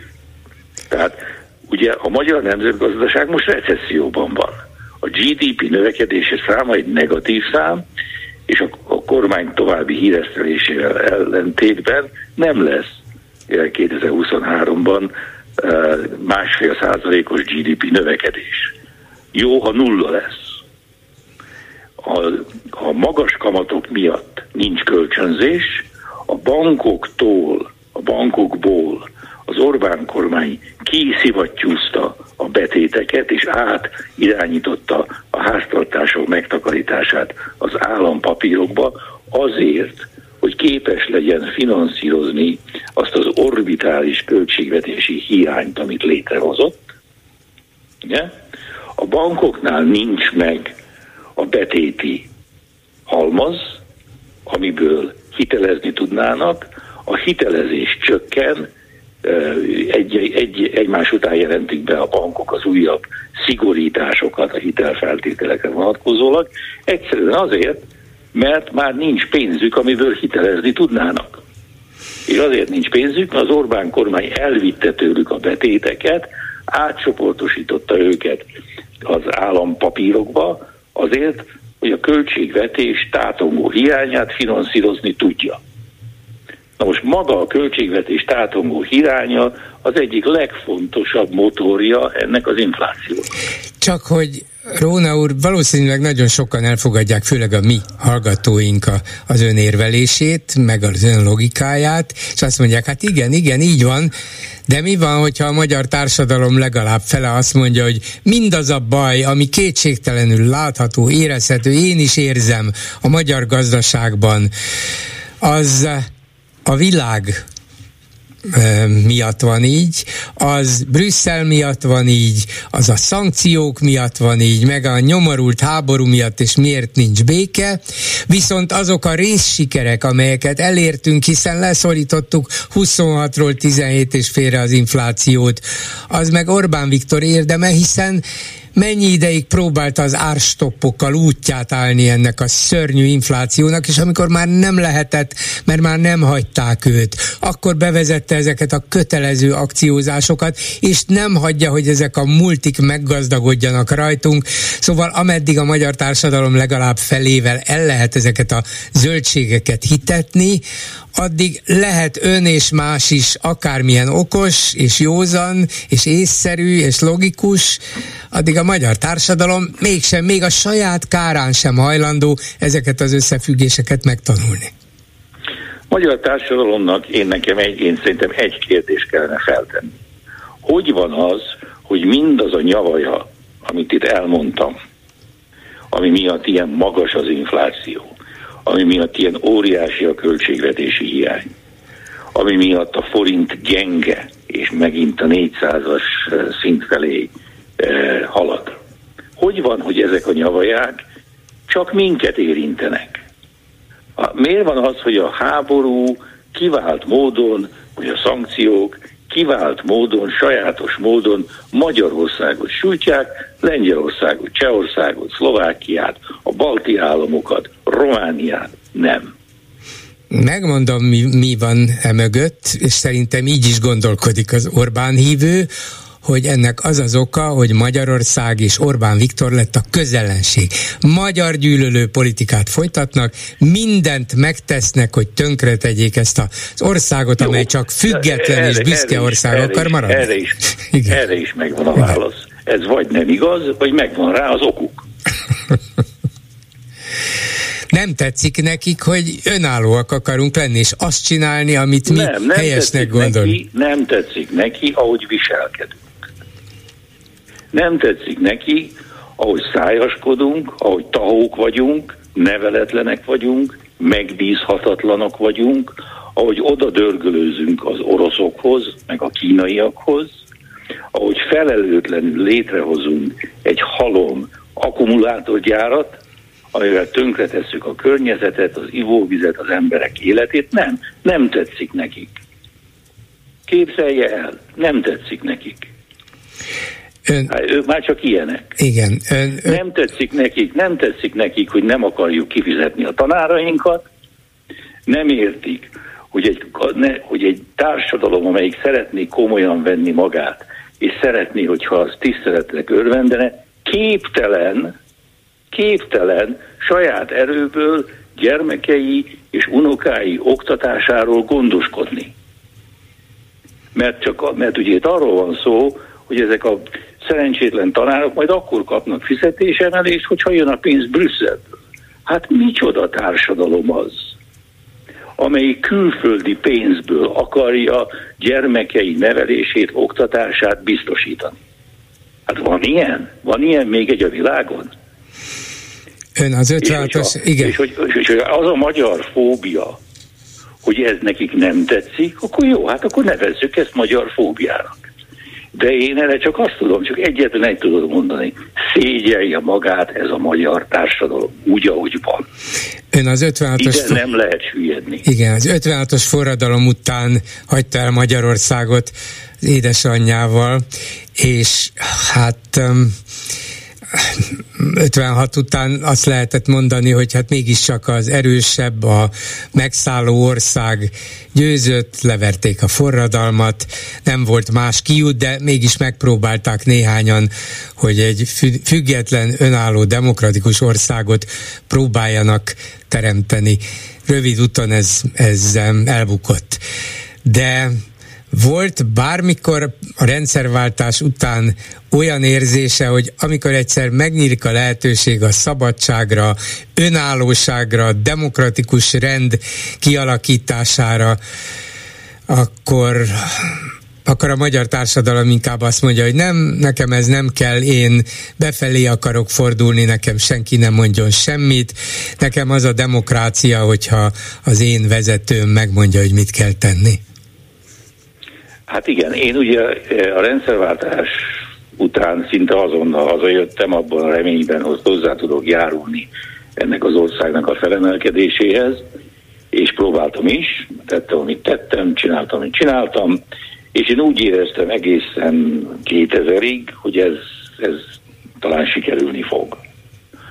Aztán egyre inkább terjedt az az érzés bennem, hogy itt van valami, ami ezzel a társadalommal nem stimmel és amelyik, és ez a társadalom egyszerűen képtelen, nincs igénye a demokrácia iránt, nem érti, hogy miről szól a demokrácia, és az emberi kapcsolatai nem egy demokratikus berendezkedésről szólnak, hanem egy felülről irányított, fél diktatórikus eh, rendszerről. És most ez van, ami előtérbe került. Na most ez a, ez a társadalmi és politikai rendszer, amit a magyar szavazó polgárok egy jelentős része továbbra is fenntart, és amihez ragaszkodik, nem fér bele az Európai Unió kereteibe. Ez egyszerűen inkompatibilis az Európai Unióval. Tehát itt nem csak arról van szó, hogy Orbán ki akarja vezetni Magyarországot az Európai Unióból, ki akarja, vagy sem, mindegy, hogy melyik álláspontot képviseljük, gyakorlatilag de facto Magyarország már kipenderült az Európai Unió fő vérkeringéséből, és ez a helyzet csak romlani fog. Ezt tudomásul kell venni. Ha ezen az úton, az Orbáni úton folytatjuk, és már pedig úgy tűnik, hogy a magyar társadalom erre elszánt, akkor mi nagyon-nagyon az Európai Unió perifériára, vagy azon, arra azon túlra kerülünk. Azon túlra kerülünk, igen, igen, ez a helyzet. Tehát, tehát a magyar társadalomnak szembe kell nézni azzal, hogy az, amit az elmúlt 13 évben az ő hozzájárulásával ez a kormány létrehozott Magyarországon, ez az Európai Unió, Európa egész számára elfogadhatatlan, és összeegyezhetetlen azzal a szerkezettel, amik, amit Európa épít. Hát nem vigasztalt meg. Köszönöm szépen Róna Péternek. Viszont hallásra. Viszont hallás, Kenzőben. Háló, jó napot kívánok! Háló, Hóbor József vagyok, Zalaegerszeg. Igen, parancsoljon! Én a szakszervezetekkel kapcsolatban kezdeném. Hát én nem tartom ezt annyira tragikusnak, hiszen mindenki bankszámla számra kapja a, a ö, fizetését, ott meg kell tenni egy megbízást a szakszervezetek irányába, és a bank azonnal utalja. Tehát teljesen mindegy, hogy a cég utalja ö, direktbe, vagy pedig ö, a bankon keresztül megy direktbe a szakszervezet számára. Hát bizonyos értelemben technikailag mindegy, de vajon mennyien nem fogják megtenni ezt a viszonylag hát, egyszerű ez, lépést? Most, most alkalom van arra, hogy egy tag revíziót, egy tag, tag, tagtobozót tartsanak, én szerintem ez, ebből, ebből, hogy ha ebből nem szabad a szakszervezetnek vesztesnek kijönni, ezt ö, ö, inkább még az is benne van, hogy a cég nem látja, hogy ki a szakszervezeti tag, tehát kevesebb nyomás keletkezik a szakszervezeti káderek hátán. Aha. Tehát ugye, ha, ha a lista szerint, na szakszervezeti tag, nem szakszervezeti tag, ez a lista megmarad a fejbe a későbbiekben. Előre léptetem, nem léptetem elő című fejezet vonatkozásban. Aha. Szóval azt mondja, hogy cégnél is, állami intézménynél is talán még jobban is járnak a szakszervezeti hát, tagok. A, hogyha... most, most, most mozogni kell, most, most nem tehetjük meg, hogy, hogy a, a, a, szak, a tanárok kivételével úgy vettem észre, hogy mindenki betakarózott és várja, hogy a nyári álom, nem téli álom, nyári álom után majd szeptemberben valamilyen alacsonyabb szögbe sütő napsugár fölébresze a, a mozgolódást. Tehát, hogyha nem csinálják, akkor nem lesz semmi. A ex nihilo nihil fit. Semmiből nem lesz semmi. Uh-huh. Tessék megmozdulni. Ugyanez vonatkozik egyébként az oktatás ügy kapcsán említett az úr, hogy volt neki a 70-es évek közepén ilyen szomorú élménye. Én ö, akkor kezdtem tanítani abban az időszakban, és amikor a 80-es évek elején, akkor pedig a történelem érettségit szedték le a gimnáziumi tananyagból, azt hiszem, hogy egy évig. De volt a, a, ö, annak idején eléggé komoly nyomás arra, hogy aztán visszaállítsák ezt a dolgot. Egy vagy két évig nem volt érettségi, de tudom, ennek ellenére 75-80 százaléka leérettségizett a gyerekeknek történelemből is. Úgyhogy az akkor nem volt probléma. Viszont az, az, az, azt, azt nem szabad elfelejteni, hogy annak idején egy hatalmas pedagógiai intézményrendszer volt, amelyik nagyon sokat segített a tanárságnak is, a kutatásnak is, és hát ö, olyan intézményrendszer volt, hogy a szegény gyerek is tovább tudott tanulni. Hát ma, ma, ma azért nem tudom hány százalék a, a, a beugró pénz fél évenként. Láttam olyan egyetemet, ahol 600 ezer forint a fél év díj, ugyanakkor az elérhető legmagasabb ösztöndíj, ami a hallgatóknak 1-2 százalékának jár, az a tandíj egy harmada csak.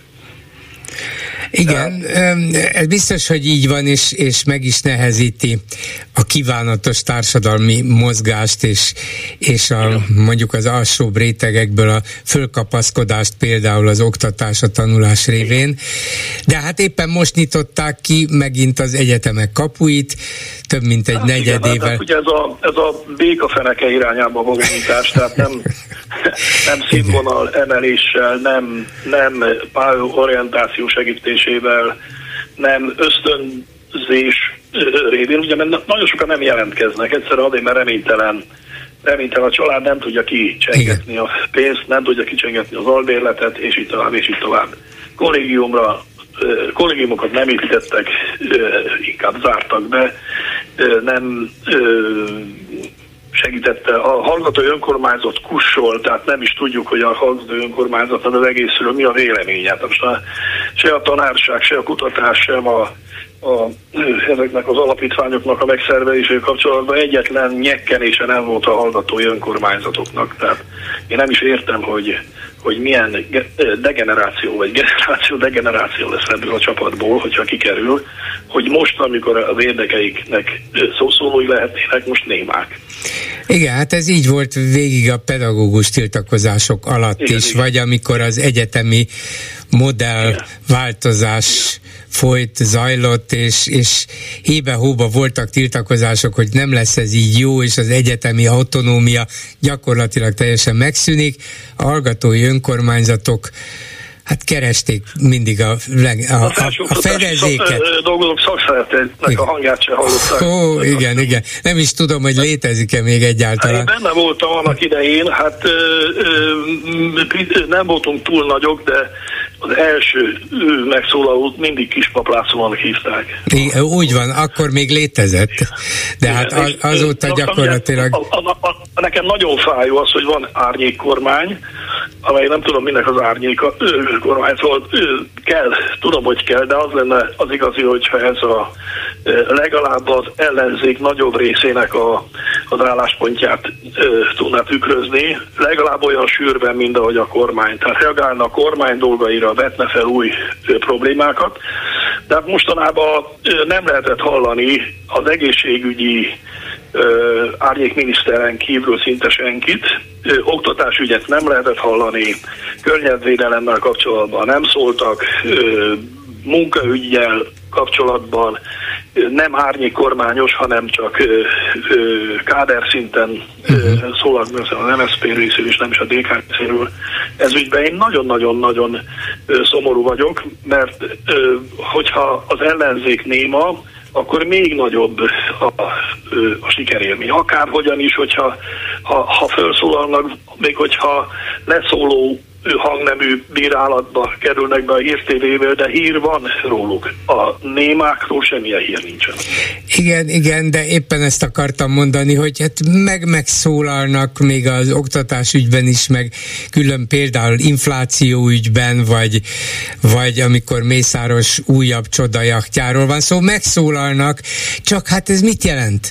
Tartanak egy sajtótájékoztatót, ki beszél a sajtótájékoztatóról, ki adja tovább, csak az az ellenzéket támogató, viszonylag szűk közeg, amelyik nagyjából egyetért velük, és tudja is, hogy miről van szó. Néha elmennek egy interjúra az ATV-be, már nem néha oda rendszeresen elmennek, de ott is csak egy bizonyos közönség nézi őket, nyilatkoznak a klubrádióban, ott is csak egy bizony, bizonyos közösség. Tehát nem tudnak eljutni a nagy nyilvánossághoz, hiába várnánk azt, hogy mozgassanak meg minden követ, ha egyszer ezek a kövek úgy le vannak verve a földbe, hogy nem mozdíthatók.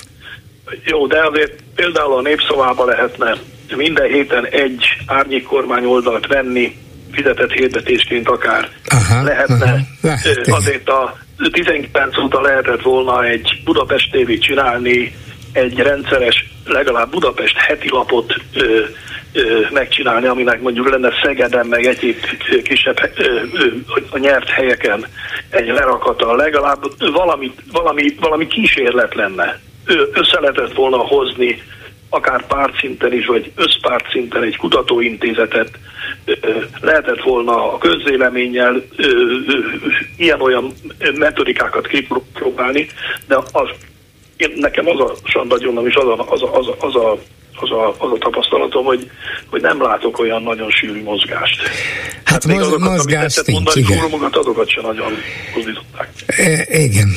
Hát nem, nem tudok én se kiutat Hát bízom benne azért, hogy, hogy, hogy, hogy megjön az ébresztő, mert ebből, a, ebből a, a harcáláspontból nem lehet európai parlamenti képviseletet szerezni. Hát, ott nagyon-nagyon okosnak kéne lenni. És ne, a, nehéz lesz megvédeni az önkormányzatokban is azt, ami van. a helyi önkormányzatokat májusban választják meg, Június csak lesz, októberben június. lép, június, akkor és csak októberben lépnek funkcióba. Hát ö, ugye még, még arra is nagyon oda kell figyelni, hogy azok az emberek nehogy belekeveredjenek valami arba, hogy aztán majd októberben még negligálják a, a dolgaikat. Tehát itt nagyon-nagyon sűrű feladat van, és, és augusztusban már nagyon-nagyon kellene mozogni. Hát igen, Köszönöm igen. Na jó, tegyük föl, hogy most jól kinyaralják magukat, erőt gyűjtenek, és aztán Igen, mindent bele, igen, de igen, legalább igen. annyiból an- azt a pozitívumot meglátta itt a nyilvánvalóan szakszervezet ellenes intézkedésben, vagy tervezett intézkedésben, hogy ezt azért valamire ki lehet használni. Hát ha. Igen. fel kell peregni Igen. az ellenzéknek, a szakszereteknek, mindenkinek, aki nem az Orbán, de egyébként akárhova megyek, panaszkodnak. Most hallottam az egyik orvosomtól, hogy Budapesten vizsgálat közben vittek el egy professzort, mert valaki beköpte, hogy vagy azzal gyanúsítja, hogy hálapénzt fogadott el, és hat tekes ö, ö, vette körül a, az irodáját is ö, ilyen áralcos emberek vitték el a professzort a, a munkahelyén. Elég, elég lett volna egy rendőr is, hogy elvigye szerintem. Meg figyeljen, olyan, hogy telefon, biztos a professzor nem tartotta volna meg, hogy nyilatkozzon az ügyben. Ja, igen. Tehát a megszégyenítés, meg az, ez a, ez a ö, rendőr, rendőrségi sofőrből lett ö, olajszőkítő altábornagy metodikája, azért ez egy kicsit bosszantó. Igen, köszönöm Köszönöm szépen, viszont hallásra. Jó egészséget, viszont hallásra! Háló, jó napot kívánok. Tiszteltem, Földes Gábor. Parancsoljon. Ukrajnai helyzet, tanároknak a megnyomorításával kapcsolatban szeretnék nyilatkozni. Hát ugye van ez a Orbán féle ö, haditerv, ellenszem, Béketerv, nem haditerv, béketerv van. Á, olyan nincs, nem létezik, nem is fog bekövetkezni. A lényeg, hogy Zelenszky önnek van egy haditerve, már a kezdet-kezdetén, hogy a magyarokat söpri ide Magyarországra. Hát ha életbe küldi ide, az jó, jó dolog.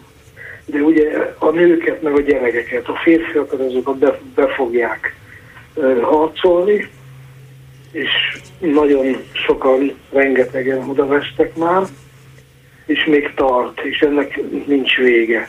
De honnan veszi azt, hogy Zelenszkinek volt egy haditerve, hogy ide söpörje ki a magyarokat? Már miért zavarta volna őt 120 ezer magyar Kárpátalján? Ez egy 40 milliós ország volt. Hát az ellenszem miatt, ugye, mert Orbán ö, szaladt Putyinhoz, és ezáltal, ugye, hát meg a másik, hogy fekete listán vannak, ö, halállistán vannak. Orbán ö, és a, ő galériája. Na, a galéria, de milyen, milyen halállistán? Ukrán halállistán? Ezt hon, Igen, honnan veszi? Én, én, én, járok ki Kievbe. És, és muta, Kievbe, ott mutogatják a halállistát, vagy hogy? nem mutatják, hanem az a szűk, szűk körökben nyilvánvaló, de Orbán mindenféleképpen, még a mesterlövészek ö, is nyilatkoznak, Jaj, kik azok, akik, nem. akiket, akiket ö, Idáig ö, szerintem igen. nem menjünk el se mesterlövészekig, se a halállistáig. Az biztos, hogy komoly feszültségek vannak a magyar-ukrán viszonyban, ennek sok oka van, ukrán oka is van, de amióta Ukrajnát megtámadta Oroszország, és, és a magyar kormány csak humanitárius kérdésekben állt az ukránok mellé, hát azóta azt hiszem ez a fő oka a bizalmatlanságnak, de hogy halállista nincs, hát ez egész biztos. régóta hangzik ez a ö, tény, hogy van halálista is, és rajta vannak sokan. De nem, nem tény, ez rémhír, vagy olyan hír, amit valakik valamiért terjesztenek, nem kellenek bedőlni. Hát elválik. Ez, majd előbb-utóbb elválik, hogy mi lesz ennek az egésznek a vége, de nagyon rossz vége lesz. Főleg Magyarország részéről. Ugye, mert nem lehet egy ilyen helyzetben, ilyen politikai helyzetben ilyen, ilyen rossz indulatosságokat nyilatkozni, mint amit Orbán Viktor művelt ellenük. És ez kiterjed az egész országra, az országnak a, a, a stratégiájára, úgyhogy Persze, ebben igaza van, hogy ez, ennek megvan a következménye, és Magyarországra nagyon gyanakvóan tekintenek az ukránok is, és nem csak az ukrán kormány. Hogy ennek nagyon kellemetlen és rossz következményei lesznek, talán, talán még a kárpátaljai magyarokra is, de Magyarországra nagyon. mindenképpen, igen. Nagyon, nagyon. És Magyarországot nem fogja megvédeni senki. Ezt Orbán Viktor maga mondta, hogy még a NATO se fogja megvédeni Magyarországot, mert Magyarországot el lehet fújni a térképről le lehet fújni, mert se katonailag semmilyen szempontból nem helytálló. De, de senki nem akarja elfújni, még ha, még ha Orbánék ezt is érzékeltetik, vagy ezt sejtetik, nem akarja senki Magyarországot a, megfojtani, a, elfújni, elsöpörni.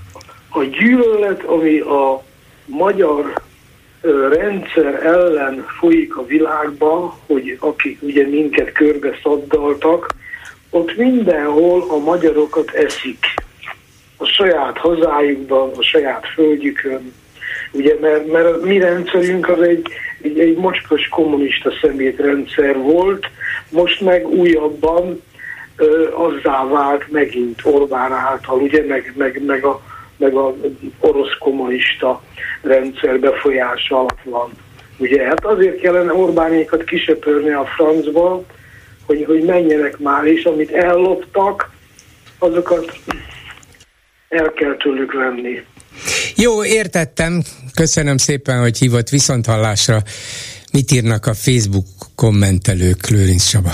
Hát én érdekeset nem mondtak, mint a telefonáló, de hát akkor vannak. ne is olvas semmit, meg Kösz, vagyunk. Szia Gyuri, köszöntöm a hallgatókat.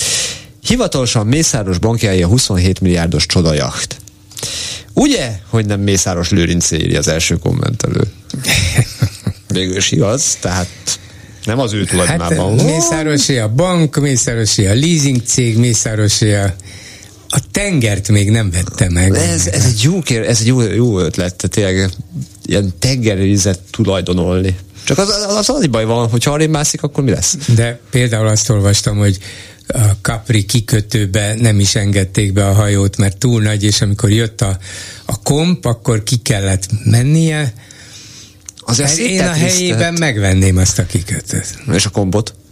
A kompot is, hát Istenem. Csak nehogy elnézés kompót legyen. No. Na, ezt nem kellett volna. ne tolják túl a biciklit, így a következő komment. Ha a társasház lépcsőházában nem tehetek virágot, és meg is büntetnek érte, mert majd egyszer nem férnek el tőlünk a tűzoltók vagy a mentők a hordágyjal, akkor a biciklisávot se zárják el a mentők és a tűzoltók elől. Igen, hát ha ez bármilyen szempontból például ezt megnehezíti vagy akadályozza, akkor nem jó ötlet. Nem, nem tudom, mondjuk én is látom az utóbbi időben az ülői úton fölállított ilyen oszlopokat, mondjuk nem vasoszlopok, tehát nem, attól nem kell félni, hogy hogy valami nagy katasztrófa lesz, de hogyha nem tud oda menni a, a járdához, a ház elé egy mentő, vagy egy, egy rendőrautó, vagy fene tudja bárki, akinek valami nagyon sürgős dolga van, akkor az, akkor ez nem szerencsés. Lehet, lehet védeni, és nyilván kell is a biciklistákat, de olyan megoldást kell találni, ami másokat fontos dolguk elvégzésében nem akadályoz. Az is egy jó kérdés egyébként, hogy milyen módon kéne ezt meg megoldani? A gyalogosoknak kedvezzünk, az autósoknak kedvezzünk. Egyszerűen nagyon, nagyon átfontolt kérdés. Hát igen, nincs olyan, nincs, nincs olyan megoldás, hogy mindenkinek jó legyen, ez biztos.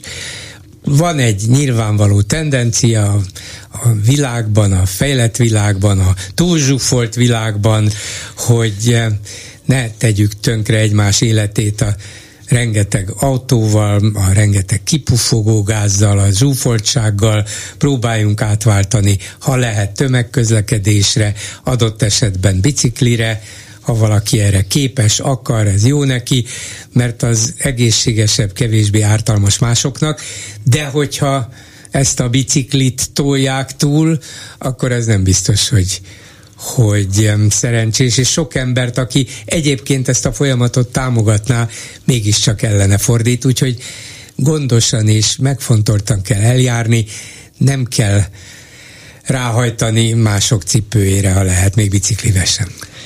Az egyik hallga, hát a hallgató és egyben kommentelő arra hívta fel a figyelmet, hogy ágyi poloskák lepne, leptek el egy ápoltat a Szentgotthárdi otthonban.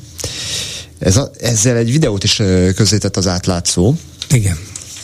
És hát elképesztő, kérték is, hogy mondja be a, a kommentek között, úgyhogy ezt megtettem ezzel. Igen, de hát ilyen szörnyűségek rendszeresen fordulnak elő, és hogy a János kórházban nincs meleg víz, a János kórházban, elő, kórházban előbukkant egy patkány. Igen, hát igen. És egyre gyakoribbak ezek az esetek, nem tudom, hogy ez... Hol patkány van, ott patkány van. Igen.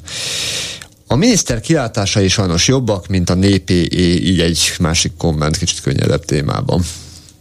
Igen, azt mondja. Azt mondja, szerintem ez az inflációra is vonatkozik.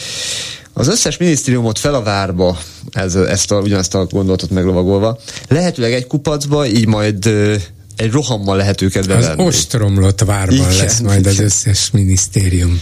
Viszont ezt, ugyanezt a vonatot lovagolja meg egy másik kommentelő, a drágaui minisztériumokból majd lehetne csinálni szellemvasutat, panoptik, panoptikummal, viaszbábokkal, igen, ajánljuk figyelmükbe a Tanú című Igen. filmet. Lehet, hogy ők nem, már nem olyan fiatalok, azért szerintem Orbán Viktor már látta ezt a filmet a rendszerváltás előtt is, de hát a honvédelmi miniszter talán nem ő, a fiatalabb. Az. Jó, de hát látod, hogy ahogy nézem, hogy az 1984 című könyvet is inkább úgy iránymutatásnak, mint sem elretentő példának használják sokan. Így van, lehet, hogy nem értették, hogy miről szól, és azt mondják, milyen jó, igen. E, így kell ezt csinálni. Egyet van a kompenzáció. Köszönöm szépen, egy betelefonáló a vonalban. Jó napot kívánok! Napot kívánok! Tessék. Andrea vagyok, és a következő miatt hívnám, én küldtem üzenetet is, Na. mert hát én tanár vagyok, és azért így jönnek ugye így a, buz, hogy már búvó patakok, tehát az információk a következő, Török Szent Miklóson meg fog szűnni a közoktatás, mert az összes pedagógus felmondott, gyöngyösön az összes alsós, és Vácot és Sarpadon az is vesztésre áll. Tehát én azt gondolom, hogy nagyon érdekes lenne ezzel foglalkozni, hogy mert itt nem a szakszervezet vagy az akárki, tehát hogy én azt gondolom, hogy az emberek, illetve a tanároknak elegük van. Tehát, hogy ez a megoldás, hogy be kell inteni simán. Mert egyszerűen felháborító ez az egész, és nem, nem kell hagyni magunkat. Tehát én azt gondolom, és bocsánat, hogy ilyen feldúlt vagyok, de egyszerűen mi lesz a gyerekeinkkel? Sok tanár van, akinek elege van, ez igaz. Sok tanár meg is mutatta, és fel is szólalt, ki is ment tüntetni. De ahogy Orbán Viktor egyszer mondta, hogy sokan voltunk, de nem elegen, amikor elvesztette a választást, és a pedagógusok is vesztésre állnak. Nem választás van, de ebben a harcban vesztésre állnak, mert nincsenek elegen. Lehet, hogy magukban elegük van, de nem mernek kiállni magukért és a többiekért nem jött el az a pillanat, hogy miért nem, hát... Hát én azt gondolom, hogy azért gondol, a török Szent Miklósi szülők úgy el fognak gondolkodni azon, hogy mert hogy megszűnik a közoktatás. Nem lesz tanár. Egy se. Tehát nem az, hogy egy-kettő megy el, helyettesítgetünk, nem lesz tanár. Tehát ez a megoldás, én azt gondolom, mert egyszerűen nem lehet hagyni, és itt nem arról van szó, hogy én nekem most ilyen szakszervezeti e, problémáim vannak, vagy akármi, egyszerűen felháborító, amit velünk csinálnak, ugye, és, és, és egyszerűen gyalázat, nem is tudok, felháborítónak gondolom, és hogyha lehet kérésem, akkor terítse már, vagy nem is tudom, hogy kéne egy ilyet, hogy hol, mennyi Tehát, hogy hol, hol lehetetlenül el a gyerekeinknek az oktatása. Mert az, hogy egy-két tanár, na jó, bum, akkor majd jön a, a gondok bácsi és tartja a fizika órát, de hát nem erről van szó. Tehát egyszerűen ezt nem lehet tenni a gyerekeinkkel. Így van, nem egyet, egyetértek. Hát próbálok vele. És Igen. Szavakat nem találok. Próbálok foglalkozni vele, és megoldást azt nem vagyok. tudok, de, de igyekszem kérdezni, keresni. Köszönöm szépen, minden jót, viszont hallásra. Nagyon szépen köszönöm én, hogy meghallgatott. Viszont hallásra. Ezzel a megbeszéljük mai műsora véget ért. Készítésében közreműködött Petes Vivien, Lőrinc Csaba, Erdei Tünde, Lehocki Miriam és Túri Lui, Bolgár Györgyöt hallották. Viszont hallásra holnap. Most pedig jön az Esti Gyors. Esti Gyors, a hírek háttere. Jó estét kívánok, Szénási Sándor vagyok. Egy hír és a háttere. Az orosz tizedik és tizenegyedik osztályosok új történelemkönyvet kaptak. Az ilyen alkalommal mindig előkeveredő híres kelet-európai kérdésfeltevés, hogy na nézzük, hogy vajon mi lesz tegnap, mindig izgalmas, de semmi ahhoz képest, hogy mi volt ma, a holnap tegnapján. Ma pedig, kedves tanulóifjúság, az volt, hogy nagyelnökünk Vladimir Vladimirovics egy speciális operáció keretében elment Ukrajnába, és egy szálig kiirtotta a nácikat. Ugyan az operáció még nem ért véget, de azért győztesen befejeződött. Az ukrán Hitlerájnak annyi, illetve annyi lesz, tehát már volt is. Azért a Medusa nevű független orosz hírportál néhány történettel kisé árnyalja ezt a képet, mármint azt, hogy a náci előfordulás melyik oldalon mutat erősebb elszíneződést. Itt van mondjuk Anton Rajewski, orjoli orosz gyerek, borotvált fej, a vállán Hitler tetkó, a mellén a harmadik birodalom jele, alsó karján a Buchenwaldi koncentrációs tábor főkapujának felirata, ki mit érdemel. Rajewski csendes gyerek volt, a vallás korán megérintette, de azért iskolában a hátsó padban ülve főleg Hitler Mein Kampfját bújta. 2022-ben három ultranacionalista csoportot is kipróbált, legjobban azt Csornaja Szotnya, vagyis a fekete század tetszett neki, ami antiszemita is volt, meg monarista volt, és ortodox is volt. A 2000-es évek végén Szentpétervárot megismerkedett az orosz neonáci körök egyik vezető alakjával, Dimitri Bobrovval, alias Schulzal, a nemzeti kezdeményezés vezetőjével, aki éppen börtönből szabadult, de hát gyorsan összevesztek azon, hogy melyikük a besúgó. Rajewskinek speciál évek óta ez volt a híre Oriolban, a rendőrök szemben más ultrákkal őt sosem zaklatták, de maga is hivatkozott titkosszolgálati kapcsolataira. 2014-ben az Odeszkaja Druzsina nevű odesszai ultra szervezet képviseletében harcolt a Dombászban, aztán állatvédő lett egy kicsit, majd 2022 áprilisától megint harcos az ukrán nácik ellen. Ám akkora már új tetkókat varratott a hitlerájos tetoválásokra, és ezzel, mint a Medúzának később nyilatkozta, de nacifikálta magát. Ami azért el is várható egy náci ölőtől, a kettő együtt azért furcsa lenne. Vagy nem? Alexei Milcsakov, az orosz nevű formáció vezetője, aki szintén harcolt Ukrajna ellen, például nyíltan nácinak nevezte magát, de hát egy orosz náci nyilván más minőség, mint egy proli ukrán. Milcsakov szervezetének tagjai egyébként a horogkeresztet utánzó jobboldali extremisták által igen kedvelt napcimbólumot viseli. De ne feledjük Jan Petrovskit sem, akit a norvég hatóságok egy évvel korábban elkaptak, mert tetováló szalonjában a Vyacheslav Dacsik nevű neonáci fegyvereit rejtegette.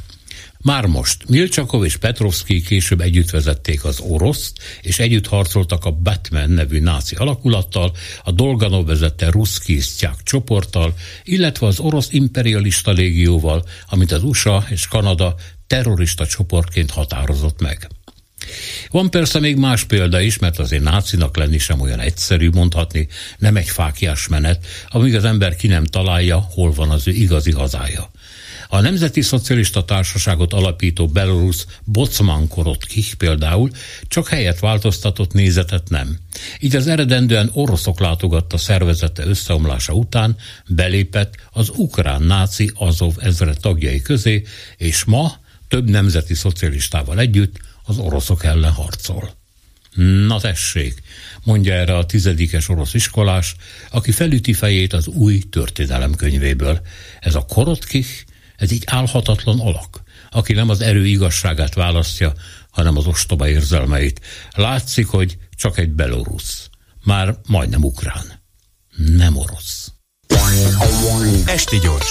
A hírek háttere.